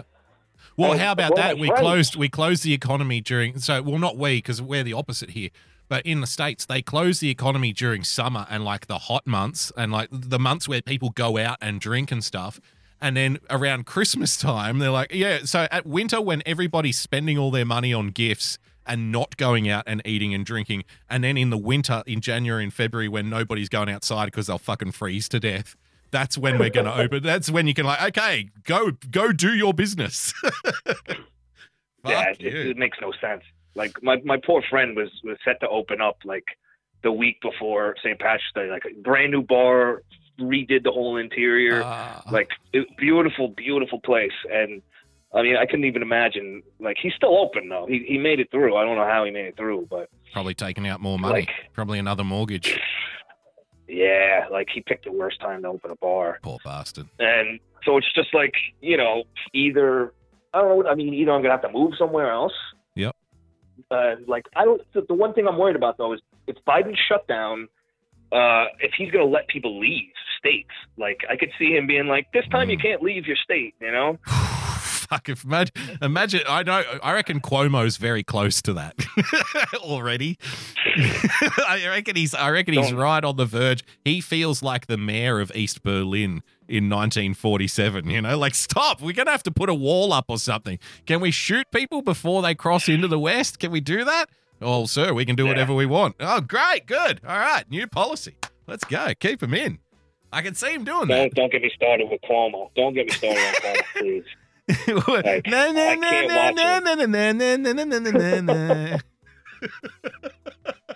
His his Italian accent has changed into something a, a more sinister accent, if you know what I mean. It's like he's getting a, he's, he's, he's getting a small hat. He's one of like- the small hat accents. He sounds like Rocky. He sounds like Rocky on too much pain medication. what, what are you doing? You got it. What the hell is wrong with you? All right. He's Well, starting to sound like Cuomo Steam. Cuomo Steve. Love it. Uh, Cuomo Berg. So the Hidden Hand podcast. So you're on YouTube, right? Yeah. Okay. Well, give have a plug. Where can people find you? Where can we find your shit? Um, just look up, uh, uh, just look up the the Hidden Hand podcast on YouTube. I just did an episode on on New Year's Eve. It's it's a shit show. I just get drunk and stoned and Nice. devolve into singing singing Italian music at the end. But Beautiful. that's it. All right. Thanks. Thank you. For, thank you, man, for uh, taking my call and everything. No. It. You- You're you're the first one over the over the barbed wire, so thank you. There he goes. There he goes. Uh, the Hidden Hand podcast, ladies and gentlemen. You can find him on YouTube. So where were we? Um, actually, you know what? I think masks and in just under. Hello, got another call. Hello there, caller. Hey, I can hear you now. Hey, Jim Enward, ladies and gentlemen. One of our favorite. I'd, I'd like to now, Jim. I'd like to call you my favorite Canadian, but there's other Canadians that may get wind of it. So I'm going to say one of my Ah, favorite. what about Canadian. Frozo? Frozo's my favorite Canadian. Frozo's your favorite Canadian. Am I your favorite Australian or not? Because that'll determine Uh, Where you go. Dusty Bogey's my favorite. Okay, so you, all right, so you're definitely not my favorite Canadian then, but you're up there at least. How you going, Jim? We're in there. I wanted to ask how the cricket was. Uh, the, well, cricket's always good. so I, mean, like, I don't understand the rules. It seems like a primitive baseball game almost. no, it's more advanced than baseball. It's definitely really? more. Well, well, they don't have gloves or anything like that. uh, only the keeper has gloves. Nobody else does. Okay. Okay. And uh, By any so metric you want, there's bat, yes. Well, there's so okay. So by Good. any metric you want, um, anybody can pitch. Anybody on the team can pitch. So often in a game, you'll use five or six different bowlers, right? Pitchers. Uh, there's two batsmen on the field, not one. There's more positions on the field instead of the diamond, which is the same every single game. and yeah. there's only one place you have to run to back and forth, right? back and forth. Yeah, that's right. Yeah, but you don't have to run. You can um, also score runs by hitting the fence or getting it over the fence. Okay, so if, if it goes like underneath, like if the guy fucking loses his lose or like the ball goes underneath his legs and it hits the fence, you score runs that way. you get four runs like that. If you hit Wow, it, if you hit it over the fence, you get six. And once you score runs, unlike baseball, so if you score a run, that's it. You're off until you come back on again. Uh, In cricket, you you keep out there until you get out. So in a test match, for a test match, a game goes for five days. We've just lost Jim. Jim's just dropped out. A game goes for five days. No, I'm here. Oh, I, I, I just heard. "Pew." So I don't know what that was. No, I'm here. Oh, okay. Uh, yeah. So a game goes for Uh, five anyway, so days. game goes for five days. They have tea breaks and, and what have you, right? You have a lunch break and a tea break during. So a, a day's play is six hours each day for five Jesus days. Christ. Yeah. so you're really invested in this sport. You you have to be. You have to be. Okay, so I I didn't I didn't come here to talk pleasantries, Boogie. Okay, good. I came here to get the Fuck real you, the real dig. and these people people in the chat have been asking, and I need to ask. Hmm. And just to get this on the record, on audio, and you're going to put it up on a podcast. Okay. Your stance on ham. I am pro ham. Pro ham. Okay, because I saw your pictures and like, but like not everybody saw them. Yeah, Maybe they're up on your Twitter or whatever. Mhm. But you're pro ham. Okay, good. Yep. Because we need to we need to shame this Royce Lopez Yes. Into accepting the ham. Accept the ham. Yeah. You don't have to You like to it. receive You don't have to like it, but you you do need to accept it into your life. We're trying to save him, right? He needs to accept it into one of his orifices. Yeah. Pre- preferably the one on the face. and I have a I have a funny I have a funny story. I got a visit from the cops on Christmas. Really? Yes, I was at my parents' house. Now, hang on, hang on. Is your like, bro- you know- now? Hang on, Jim. Is your brother a cop? Because ah, ah, I can see this Canadian sense of humor. I'm hip to it now. Yeah, I got a visit from the police on Christmas Day. Oh, really? Yeah, my brother's a cop. Ah, ah. I could have been like that, but it's not. No, my, my, my brother actually, uh, my brother, my brother um, is a lawyer, and he uh, Close. I was spends close. most of his time fighting the cops. Ah, right. He's a civil liberties guy. Ah, But well, anyways. that's that's fucking very handy in the current state of affairs. to be fair, Well, yeah, we're trying to get some class action shit against this, um, these uh, mask, the mask things that you were talking about with uh, Hidden Hand. right? Yep. So you're in? Are These, you in? uh, Uh, are you in? Uh, mandates for fucking doctors? are you in British Columbia? Yep. Yep. Right. So it's a similar thing there with the masks. It's basically yeah. It's uh, they you you they're like oh you can wear you can you can not wear a mask, but you uh, be also be prepared to be denied services. Right. So it is what it is. Uh huh. Okay. You can you can you can not wear a mask. You can say you have a disability all you want, but Right. uh, really. but Basically, unless you're a potato with no with no hands, Yeah. uh, you got to put a mask on indoors in any public setting. Right. So now I don't have a problem if it's like a if it's if it's that kind of scenario and then if it's up to the business whether or not they serve you, that would be fine. But it's when the police start coming out and saying, "By the way, if we catch you, we're going to arrest you." That's when I'm like, "Nah, that's too far. That's going too far with it." Well, there's there's that, and then there's also like when there's only one provider of a service, yes. Yeah. like when- then the government provides it. yep. So government buildings uh, let's now. Say, yeah, yeah. If you go to, the, let's say, if you go to the to the to the insurance place, or if you go to the liquor store, Yep. here the government controls all that stuff. There's no alternative, and they don't provide curbside. So Right. Then you're you, uh, you got to do it you're it's six in one hand, half a dozen in the other. But anyway, so and we're having dinner at my at my family's place because there were too many cars in our driveway. One of the neighbors called the cops, and we got a visit from the from the RCMP. Fuck. uh, they gave us a warning. They they said they could write us a ticket, Oh. a, a twenty five hundred dollar ticket, but they weren't going to do it because it was Christmas. Yeah, very nice. Yeah. thank you for keeping me safe. Thank you for ke- thank you for keeping the money in my pocket, police. Thank you for driving Yeah, all the way out here and showing such discretion. Like I'm very I'm very much in your service now. I think you owe a blood debt to them now, don't you? Is that how it works? yeah, basically, no shit. Thank you so Yeah, much. I gotta, I gotta. safe. Somebody has to grovel to these people. Exactly.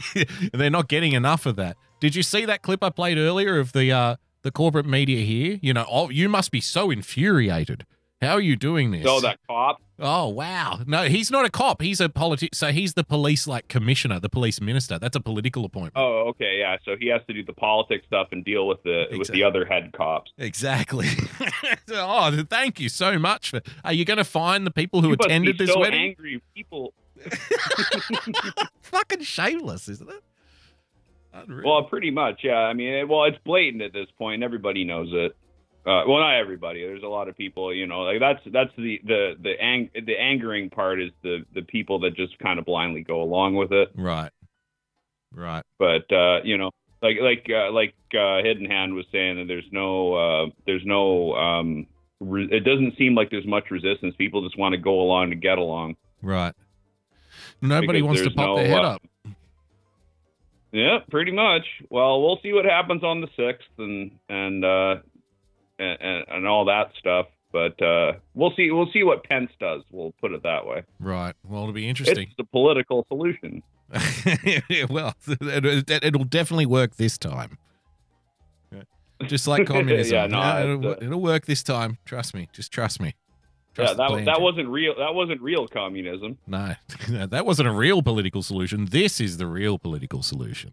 The last four years, uh, you know what I feel like? The last four years has been that movie or that episode of a TV show where all kinds of crazy shit happens. And then at the end, the character says, Oh shit, that was just a dream. And everyone feels ripped off. You know, they're like, Are Yeah. you kidding? All these plot twists and everything. It was just make believe. It didn't, it wasn't real. It didn't happen. It was just a dream. Fuck you. You know, people get really angry Yeah, at all the the blue, writers. all the blue pages are dream or dream uh, dream team. exactly. That's what it feels like. We're at the end of the movie now, and the guy's waking up and saying, "By the way, none of that mattered. It's just a dream." Oh, fuck you, man. Yeah. Why did I emotionally invest in normal, this? Same as the old normal. exactly. Jim Enward, thank you for joining us on the show, brother. I'm glad Thanks we for got this taking my call. Have a great night. You too, man. There he goes, Jim Enward, ladies and gentlemen. So we've taken a couple. There you go. The the system works. The system works. So if you want to call in and have your, I'm I'm liking this. I like to take calls. I like to talk to people. Six hours from now, our one day grace period will be over, and anyone. Okay, I'm not going to do this one. Hello, we got another call. Hello, caller. Welcome to the show. Hello? Hello, who is this? Who am I speaking with? Pardon? Who am I speaking with? Oh, this is Kitty. Oh, hello. Hello. How you going? Okay. Good, how are you? Oh, Taco, no, you sit there. No, the dog wants to kiss my face now. Now that I'm on the phone. Taco. Every time. The lovely taco. Oh, okay. So I have um I have an announcement to make for everybody. You're pregnant? Yeah, no, fucking no. I don't think I have any eggs left. Now everybody in the world knows that. Yeah. Okay, so um, Jigga Jones has a program going on right now Okay. where um, anybody, he well, you know, criminals aren't making money right now because everybody's at home. Ah. So when these enforcers come in, they have to put their address and all their information down Okay. on the on the thing, right? So you go into his website at jiggajones.com. Hang on, you're skipping ahead here. You're skipping ahead. Sorry, Kitty. Who the fuck is Jigga Jones? Oh, Jigga Jones. He's a, a friend of um, the interest of stuff. Okay. He's been on this show. I'll put in a link and everything, and there's actually a video for it as well, Okay. um, where you put in the information of the people who are trying to shut your business down. The police officers are arresting you, Okay. and the criminals will go to their house while they're busy at work, infringing on other people's rights, you know, and do what criminals do Right. to the point where nobody is going to want to enforce these rules because they're going to be afraid what's going to happen to their homes while they're at work. So, um, Jesus Christ. yeah, I'll put in the link for the video and I'll put in a link for the website uh, Okay. in chat. And they're they're also looking for volunteers, so anybody who wants to, you know, help out, they're uh, they can help out as well. So that's all I wanted to say. All right. And um, fuck everybody forever who is going to the system that's fucking them in the ass to do what's right for them. Nice. That's it. That's all. A positive, a nice positive message. Thank you for joining us, Kitty B. Thank you for having me. Oh, Bye. Bye. there she goes, ladies and gentlemen, the great Kitty B. You know her. You know her. She's around. Um, there was a couple of people calling. Then, if you if you want to call in, just call in. But I can't take. More, I don't think I can do more than one call at a time. So, if nobody's, if I'm talking to someone, then I'm not going to answer it. But if I'm not talking, to, there we go. Where is my? Ah! Stop! Oh no!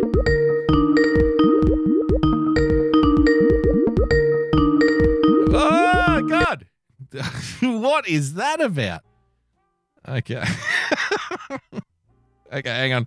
We got JJ. Can you hear me, JJ? Yes. Hey, how you going, man? What's up, buddy? What's up? I just realized that my um my thing is playing through the wrong um what have you? Playing through the wrong channel on the mixer. That's all right. That's why I couldn't mute it. So I don't know what was going on. there. Thingamabobber. The thingamabobber. Yeah, you know him. you know the Yeah. thingamabobber. It's attached to the uh, what's a doodle. Right. Yeah, right. No, I figured I everybody was doing call in so that I would just call in and uh, we'd hit a bowl together.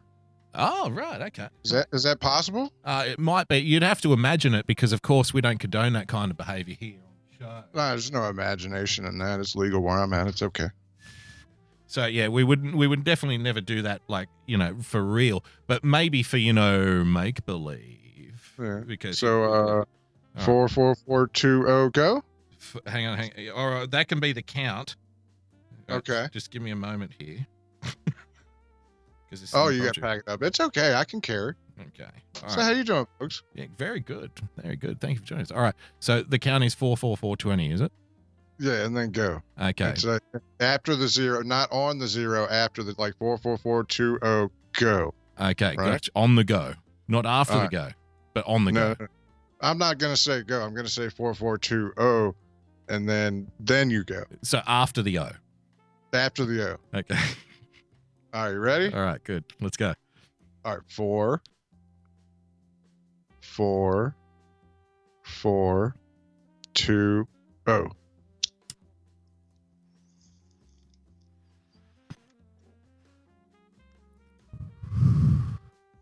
Delicious. There you go. All right, so you have a good show. You too, JJ. Thanks for joining us, man. Buddy. Later. Appreciate it. There he goes. The great JJ Stoner, ladies and gentlemen. If you want to call in, I don't know I don't know why it was doubling up and shit. I think we've fixed it now though, so we should be good. So if you want to call in, there's the number. When you do calls, it, it goes very slowly. But I, I you know what? I like it. It's fun. I appreciate you. Thank you for calling in. Thank you, JJ. DLive.tv slash JJ Stoner. Uh, let's have a look here. Spain will keep. okay, call. Hello there. Oh my gosh. Hi, Boogie. Um, I have nothing constructive to add, but hi. Hi. You have nothing constructive to add. I don't know. Why don't you give it a Yeah, shot? You're on. You're on now. You may as well try. Tell us something interesting. Oh, gosh. Um, I, uh, oh man, now I'm freezing up. Uh, stage fright. So sorry.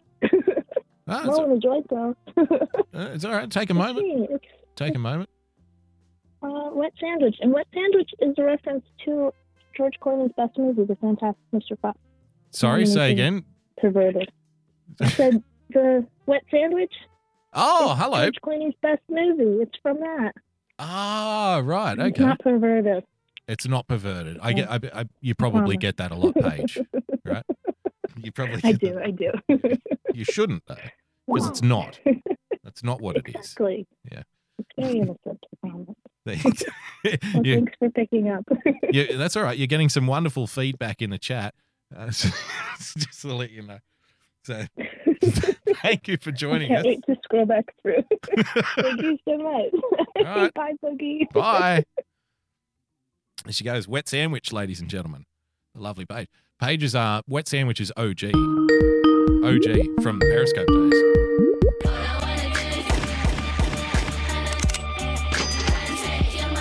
Uh, coffee talk with Sandra with the diamond. Great callers, Bookster. It's- You're thanking me for the callers. That's all right. that was easy. Uh, we've got another call on the line.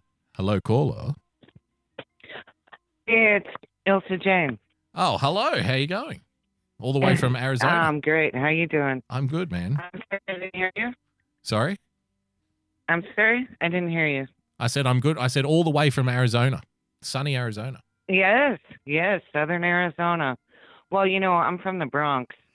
Really? Yeah. Well, then I moved to Queens. Oh, you want to hear the coolest, really quick, how I met you story ever? Okay. I moved from the Bronx to Queens. I moved into the apartment above, who's now my husband. Right. And about 10 days later, he came up to make a noise complaint. There you go. That's how I met him.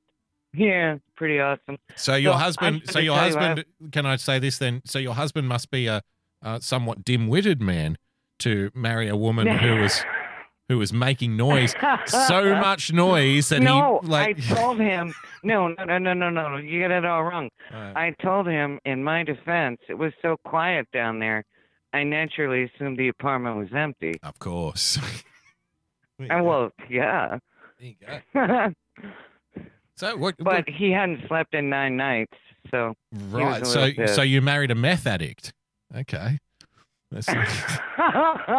No, he hadn't slept in nine nights apparently because of me. ah, right. So he married a because meth I had addict. just moved in. Uh, right, exactly. That's exactly right. So, uh, So what's on your mind? here's what I want to do, and this is really creepy. In Pennsylvania, a friend of mine just told me that um, vaccine IDs are coming around. Oh, stores. yeah, You have to have, yeah, yeah. And here in southern Arizona, this is, well, you know, because it's winter now, so of course, COVID, Hmm. we are under um, quarantine from, not quarantine, uh, yeah, what do they call it? Uh, you know, between certain hours. We can't go out between 10 p.m. and 4 a.m. Right. What is that called? I can't think of it Curfew. right now. Anyway, uh, huh? Curfew. Yeah, it's curfew. Uh huh. Exactly. And uh, but the curfew sets in an hour earlier if the place that you're at sells alcohol. you know, a gin and tonic is certainly going to pass the virus. An hour earlier. So I just for the booze hounds. yes. But that's, to give the booze hounds enough time to leave the bar and then go and pick up a pizza or a hamburger or something on their way You home. know, I wondered that. Yeah. I actually wondered that if that was why they do that. Well, because they It's know so people who bizarre. are I mean- boozing, people who are boozing want to congregate after the bar shuts, so they have to give them a place to Right. congregate. Otherwise, they'll start becoming, you know, problematic. That's right. Yeah. It's just, I mean, even in high summer here, and we had one of the hottest summers in a long time. It barely went under 110 Right. and uh Fahrenheit. And uh they were they were telling us that northern Mexico was having a huge problem with the virus. And a friend of mine said, "Well, clearly heat doesn't kill it." I said, "I don't think that's the point." so So I just wanted to say those couple of things and I'm very nervous when I call in live and I don't know why I did it. It's just so cool that you did this thing. Well, there you go. Well, hopefully it works. Like I said, I don't know. Um, you know, I just thought I'd well, give I it don't a know run. you can do it a lot because people will start taking over your show. Right. But you know, because that's that has happened to a friend of mine in Pittsburgh, and he's got the same five people who call him every night, and he keeps trying to get rid of them, and they keep just blapping. So, ooh, damn. my husband just brought me a bacon cheeseburger. I gotta go. Well, there you All right. Thanks for joining us. Okay. Thanks a lot, Boogie. There you go. Ilsa Jane, ladies and gentlemen. Thank you for joining us, Ilsa. Uh, she mentioned the vaccine passport. This is something I had on the rundown for tonight. Let's take a little quick look here. Well, international travel could soon be back on the cards with plans to implement a COVID vaccination certificate Hey. for anyone wanting to move in or. Jim Enward donated one diamond. Thank you, Jim. Ilsa only smokes one pack a day now. She does have a very, very, you know, cool, smoky voice, doesn't she? Like, like a depression era, like a depression era cabaret star, honey. right? Got that great smoking voice. Uh, topped only by the smoking voice of that woman who does voices for The Simpsons, I think, which was, oh, God. God, what's it? You, you know the one.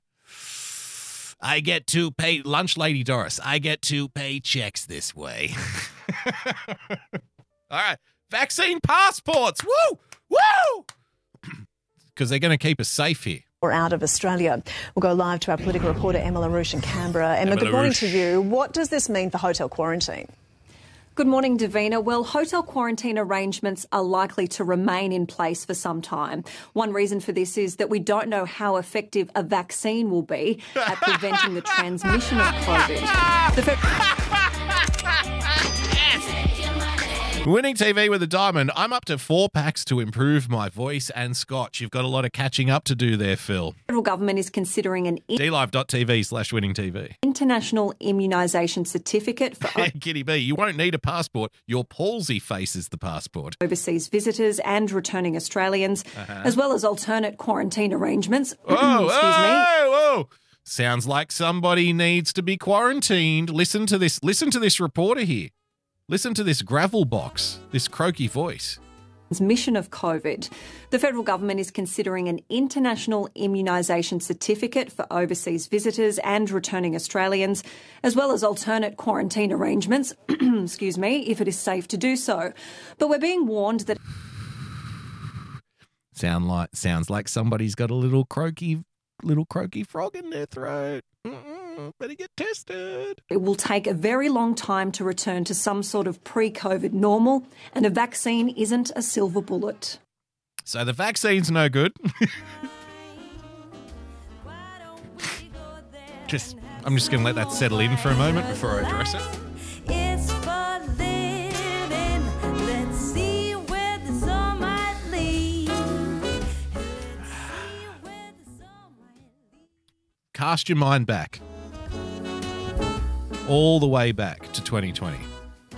You know? Early 2020. Two weeks to flatten the curve. Just stay inside one month and it'll all be over. Okay, we're just going to start doing contact tracing now, but don't worry, just go along with it. We're keeping you safe, right? Just wear a mask inside till the end of the year if you could, if you could do that for us. Don't worry. It's all we need the vaccine. How many stories have we covered on this show where it's essentially the argument is essentially this we need the vaccine to get back to normal. How many have we done? Dozens? Dozens of videos, dozens of stories we've covered on this program. Oh, don't worry. Don't worry. When we get the vaccine, that's when we'll go back to normal. Now we have shit like this.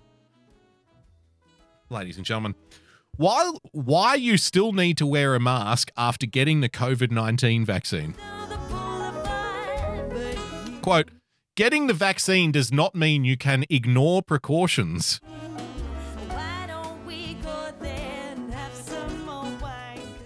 As the promise of a COVID 19 vaccine is fulfilled amid the rollout of the Pfizer, BioNTech, and Moderna vaccines, the need to continue wearing masks, washing your hands, and maintaining social distance remains mission critical to protecting lives. This is from the ABC.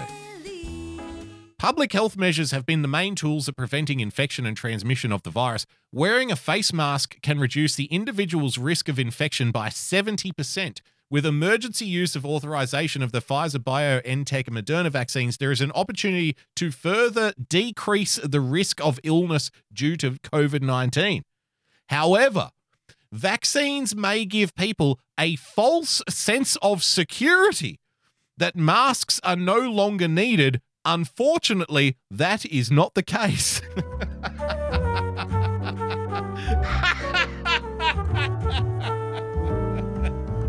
the balls.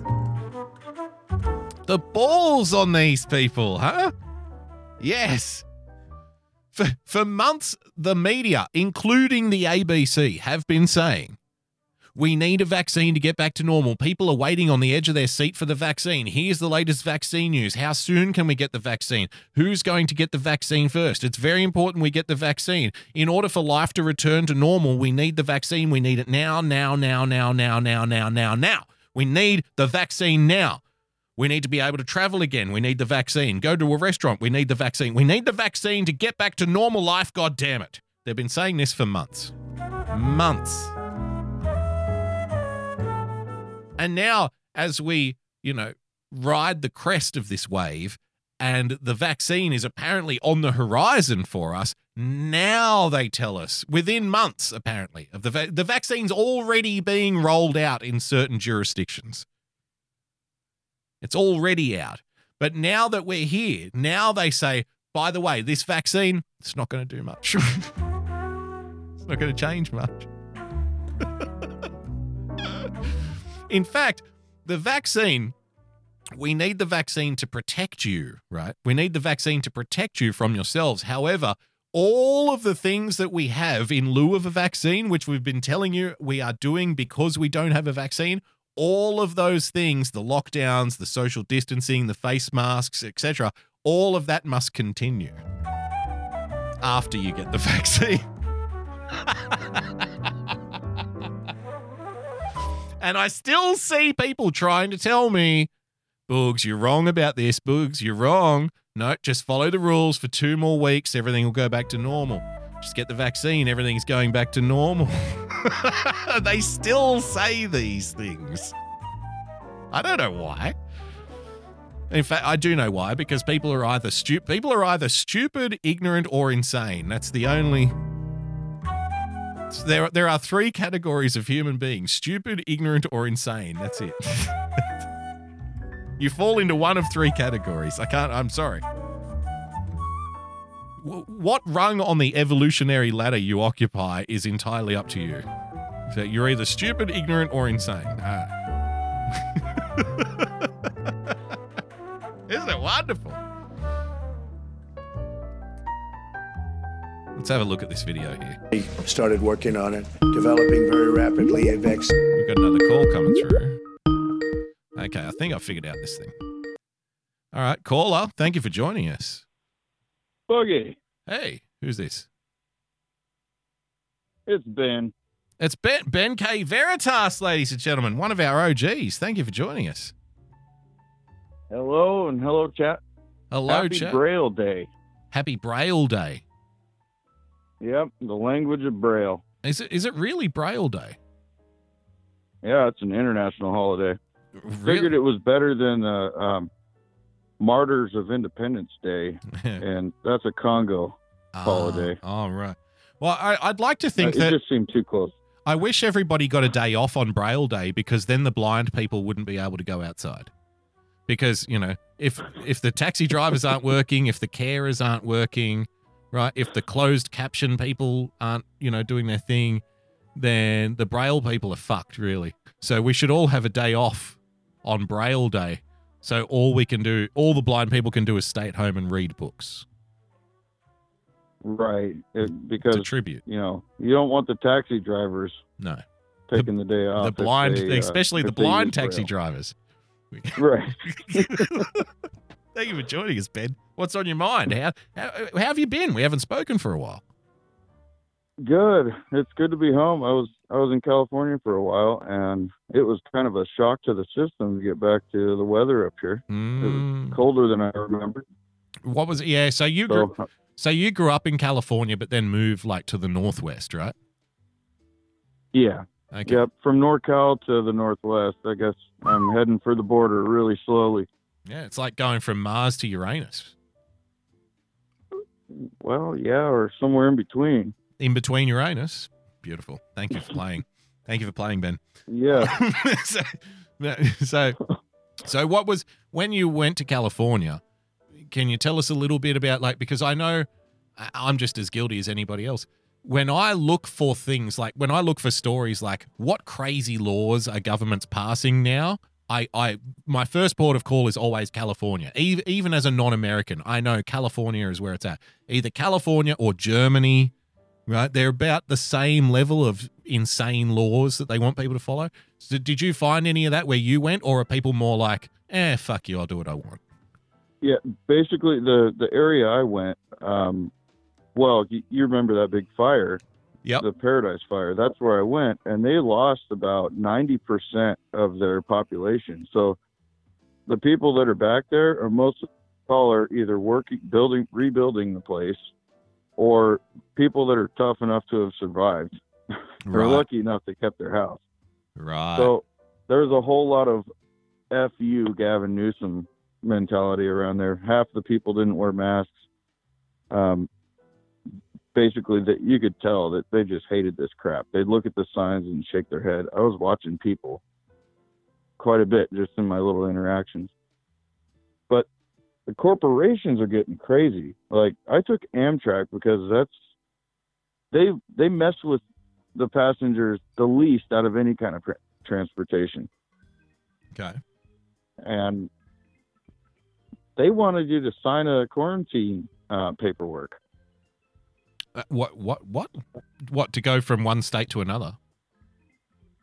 Yeah, because entering California, they want you to basically sign your your rights away if you break these 14 day. You're supposed to Quarantine for come into the 14 state days. and plant somewhere for 14 days, Yeah, and technically supposed to do the same thing returning because Washington has that too.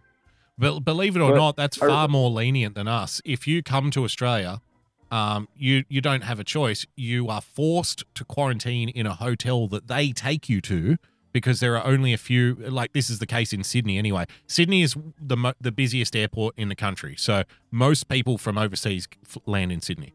So the, the the option you have is they will quarantine you in a hotel they decide. So a number of hotels in the city have signed up deals with the government, like they become a quote unquote quarantine hotel now. And we're ta- we're not talking about the cheap fucking places either. Like I see these um vans, th- th- these buses, pardon me, dropping people off at like fucking Ritzes and shit like that. So like the expensive, every hotel in Sydney is fucking expensive anyway. But I mean like the upper level ones. So you're forced to quarantine in a in a quarantine hotel, and the lobby of these hotels are guarded by police and military personnel. And you can't get out. Once you get off the bus, they have a little uh, you know, paramedic there and he tests people as they get off the bus. Ring the bell and get your People's cheese, bags, man. People's bags are brought in by uh, the military and shit. So it's no fucking around. So you don't have a choice. Wow. Like you can't stay at a house. You if you come back to the country, just say your house is next door to the hotel. They will not let you go home. You have to go direct from the airport to the hotel under fucking military escort. Right. so that's that's a little more Yeah. egregious than I Yeah. mean this what Governor Governor Newsom did. Gav- Gavin and um, Newsom. the governor. We'll call, oh, he's the Gav. How you going, Yep. Gav? All right. Yep, go ahead and hashtag that. Well, it's hot. Governor. But um, what he did was he turned the lower budget motels and hotels into homeless encampments. so homeless uh, COVID quarantine shelters is what they're. COVID yeah, quarantine the executive shelters. ordered that. Oh, wow. Yeah, so now all you can do is find the, the higher price hotels to stay. I don't know what the threshold was, but it's like all of the Motel Sixes, like all of those Super Eights and the cheap ones. Oh, no. They're all like turned into homeless camps now, and they got bicycles outside the front doors, and like they're up and wandering, fiddling around all night long in the parking lot. it's bad, dude. That's incredible. Wow. But yeah, and I talked to one of them for about 45 minutes because I was calling every single place trying to find a place to stay. my, You had the to- arrival did you have to stay? like- you had to stay in the homeless camp. I did. I did. I found one with an open spot, and it was like within walking distance. See- but my arrival time was 3:50 in the morning, and it was two hours late. This is why I like you. So So, we've there we've known each other for a few years now because you were like one of my first listeners, right? And we've since gotten to know each other like offline a little bit. And this is one of the reasons why I love you. Only you would, you know, not the fact that you would stay in a homeless shelter hotel because because you know that was the only place you could find. But like people would do that, but I think most people would just stay in their room and only go out during daylight hours and shit. Whereas you're the kind of guys like, no, I'm gonna go mill around and fucking talk to these people. I'm gonna go. I'm gonna go chat to the homeless man smoking meth in the car park, see what he thinks about the world. You know, you're the only guy I know like that. Yeah, you go and meet some people. Yep. Mingle. I had some interactions. Yeah, I got no problem having a conversation with anybody. Yep. But uh, it's it's wild down there. I'll I'll tell you that.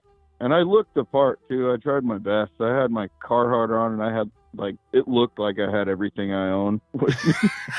were you, you were carrying it around in a cardboard box or a milk crate? yeah, and it was. You know, I had to walk for quite a while, and I was just zombie tired. Right. At that hour, but but back to the paperwork, I refused it, and they didn't make me sign it ah. because my reasoning was I was like, look at my return date. Why would I sign something agreeing to quarantine for a longer period than my return date says? Right. and I said that's self-incrimination. I can't even sign this. And and I said no thanks. And they they didn't make me sign it. And I'm like, wow. Yep. How many of these other people are signing themselves into like they're signing their rights away? Yeah. It's amazing too, like just and you know, I'm not I'm not going to encourage people to not follow rules or anything like that. But as a as a general uh how can I say this? As a philosophical discussion, Ben. As a general philosophical discussion, not using any specific examples or anything like that. If you give a little bit of pushback, it's amazing how far just a little bit of pushback will go. Like the system really depends on 100% compliance. If you don't have 100% compliance, it falls apart. And so, for example, uh, oh, fuck it, I'll say. So at work, I had to get access to a building's loading dock, right, as part of my job. And this is a couple of months ago. And a security guard, before letting me in, came up to me with um, this QR code. You know, the thing that you have to scan with your phone.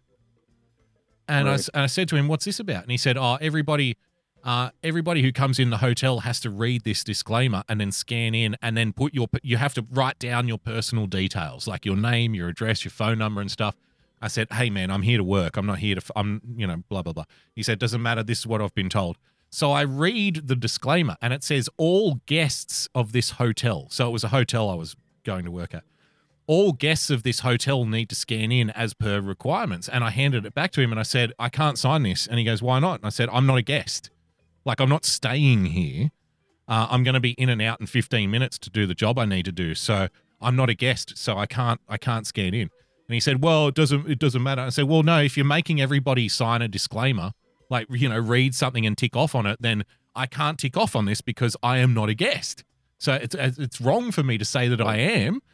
And he looks at me for a moment and he said, But management said that everybody has to sign it. and I said to him, Look, you don't have to let me in if you don't want, but why don't I get your name?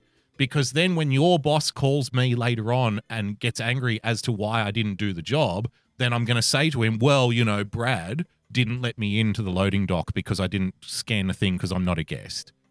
And he looks at me for like maybe three or four seconds, like just kind of figuring it out. And he goes, Just hurry up. just hurry up and get in there.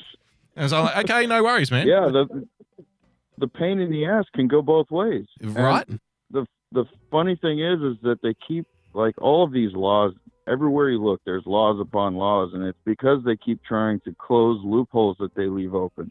So you've got one law that closes a loophole in another law that's because of another law. Yep. And It's a Russian doll of policy. the downside to doing that, like these, if you read disclaimers, like if you purchase a ticket or get a free app and you just click OK, nobody reads through that whole like pages of their disclaimer. No, of course but not. the more language they put into these closing these loopholes, the more the entire law contradicts the the law that encompasses that loophole.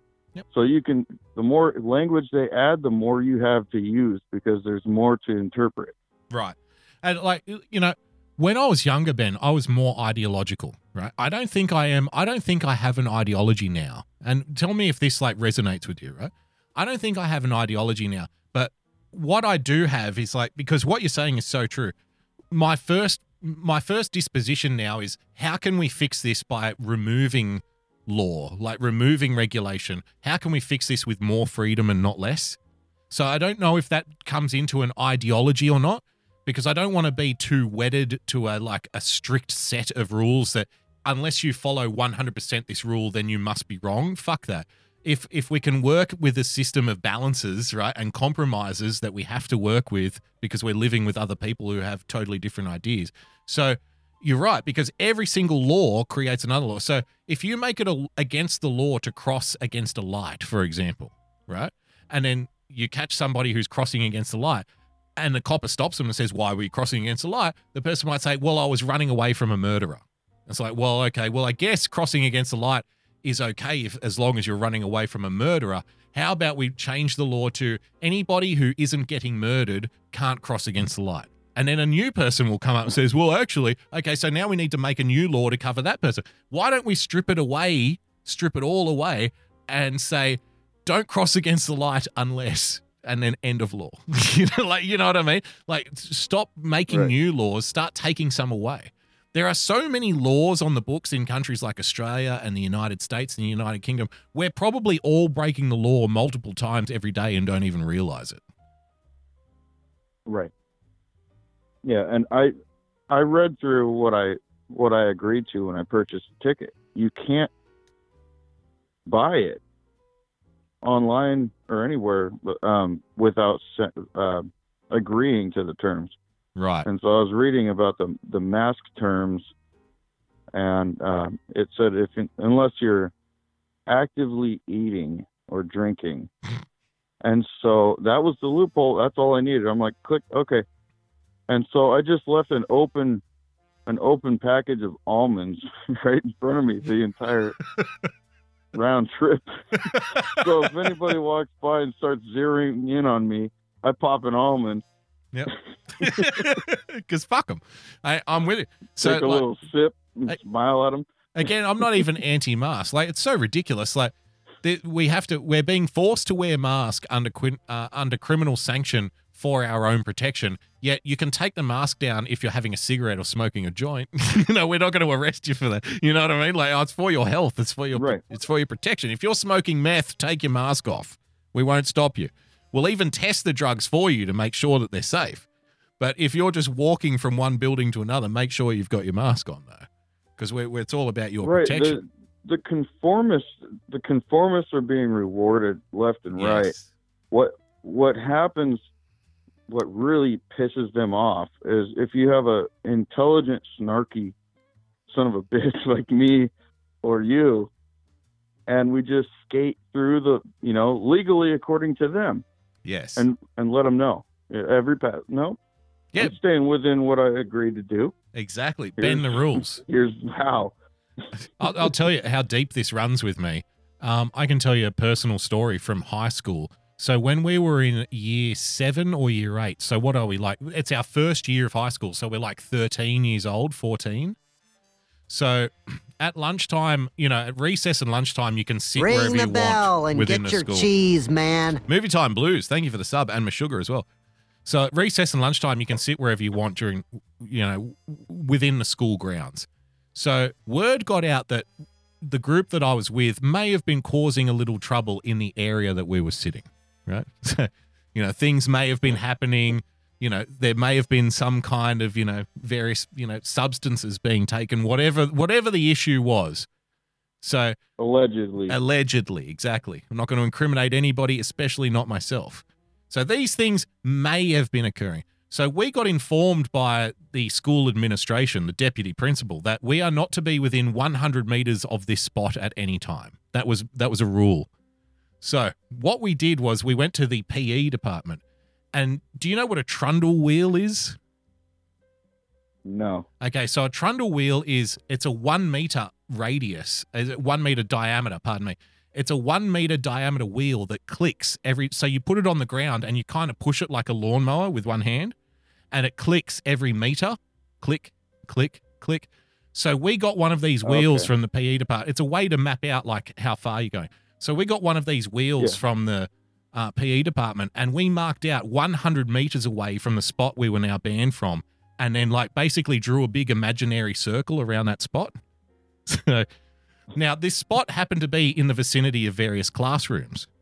So at the end of lunch, the deputy principal starts walking around the school and he finds us sitting in the quad on a bench, like the three or four of us. And he said, "What the hell are you boys doing here? I just told you, I just told you off 15 minutes ago." And we said, "Yes, sir, but you said we can't go within 100 meters of a spot. Our next class is 56 meters away from that spot, so we can't go." he's just he stood there and we're like no no we mapped it out we drew a line like with chalk on the ground so like we're just following your instruction he looked at us for probably like 30 seconds without saying a word just staring at us waiting but none of us said anything and then he just went get to class boys Yeah, that was get to class that was his brain. That was his brain misfiring on how many options he has, Exactly. which direction to take it from here. Exactly. So now that was when I was a 13 or a 14 year old. When it comes to dealing with like direct instructions from authority, can you imagine what I'm like as I'm getting close to 40? I haven't improved. I've gone far, far more beyond that now. That was like the first thing I did. So I'm with you. Right. When somebody gives you a piece of paper to sign and says you must comply with this, I'm already I'm going to be looking for loopholes because that's what I do. It's not my I can't help it. I can't help it look for a loophole. Fuck you. Right.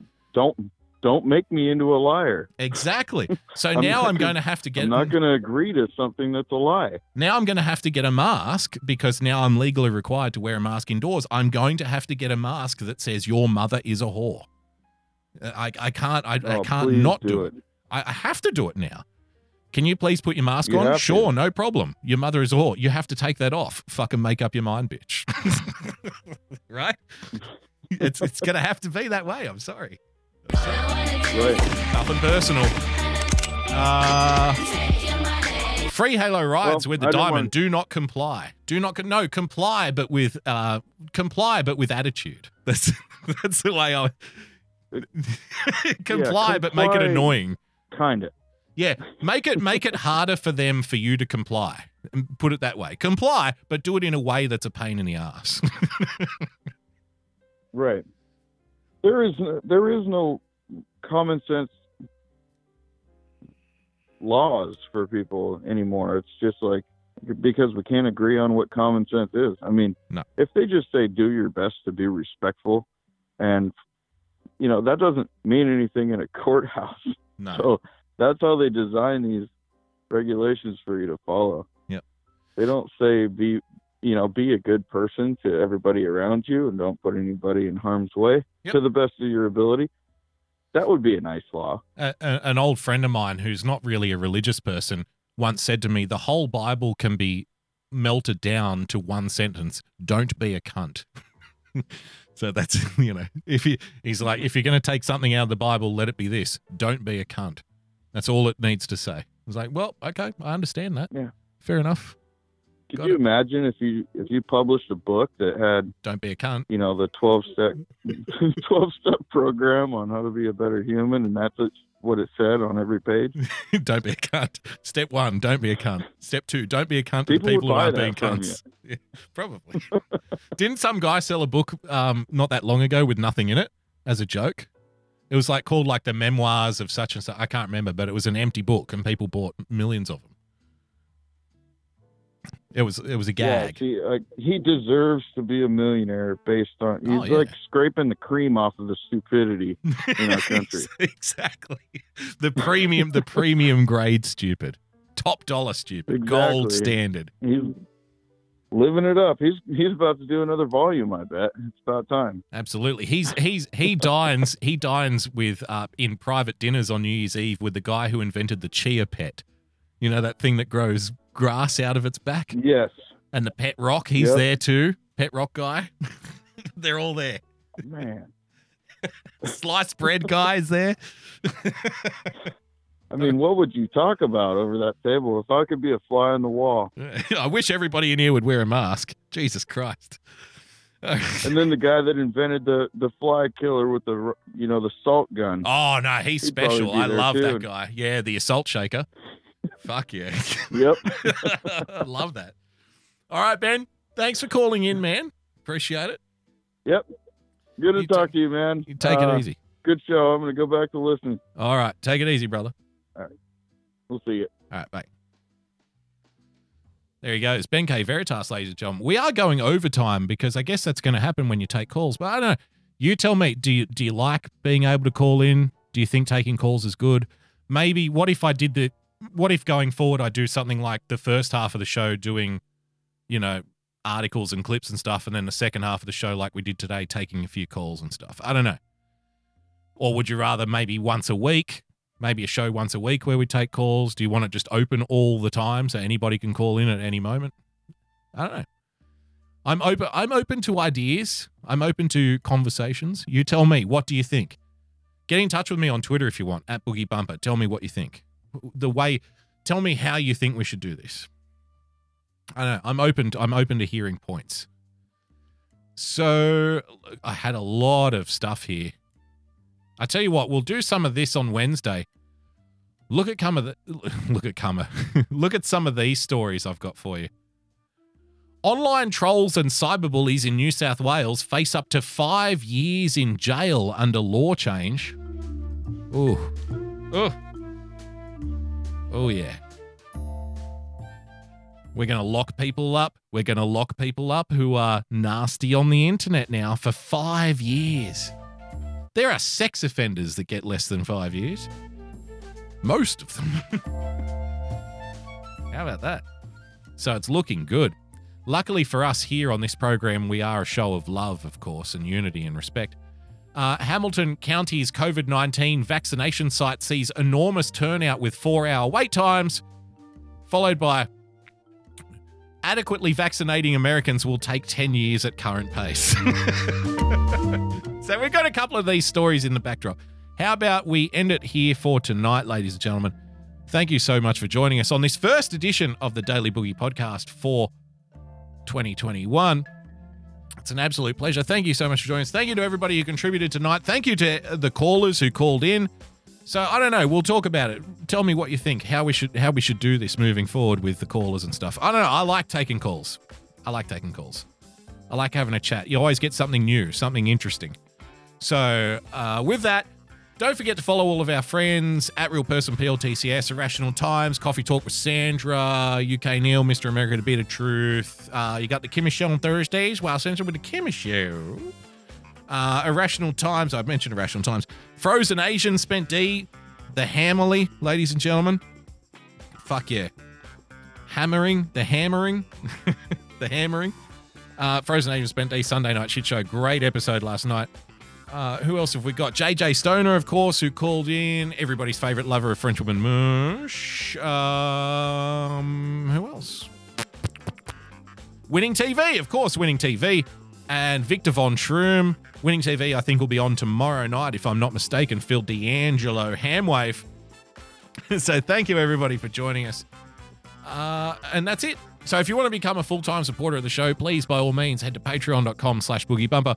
Become a subscriber by hitting the subscribe button on your preferred podcast player. Oh, don't forget the Hidden Hand podcast from earlier called in. Thank you for calling in, sir. You can catch him on YouTube. So follow me on Twitter at Boogie Bumper. Until next time, stay calm, stay rational, God bless, and we'll see you soon. Bye bye.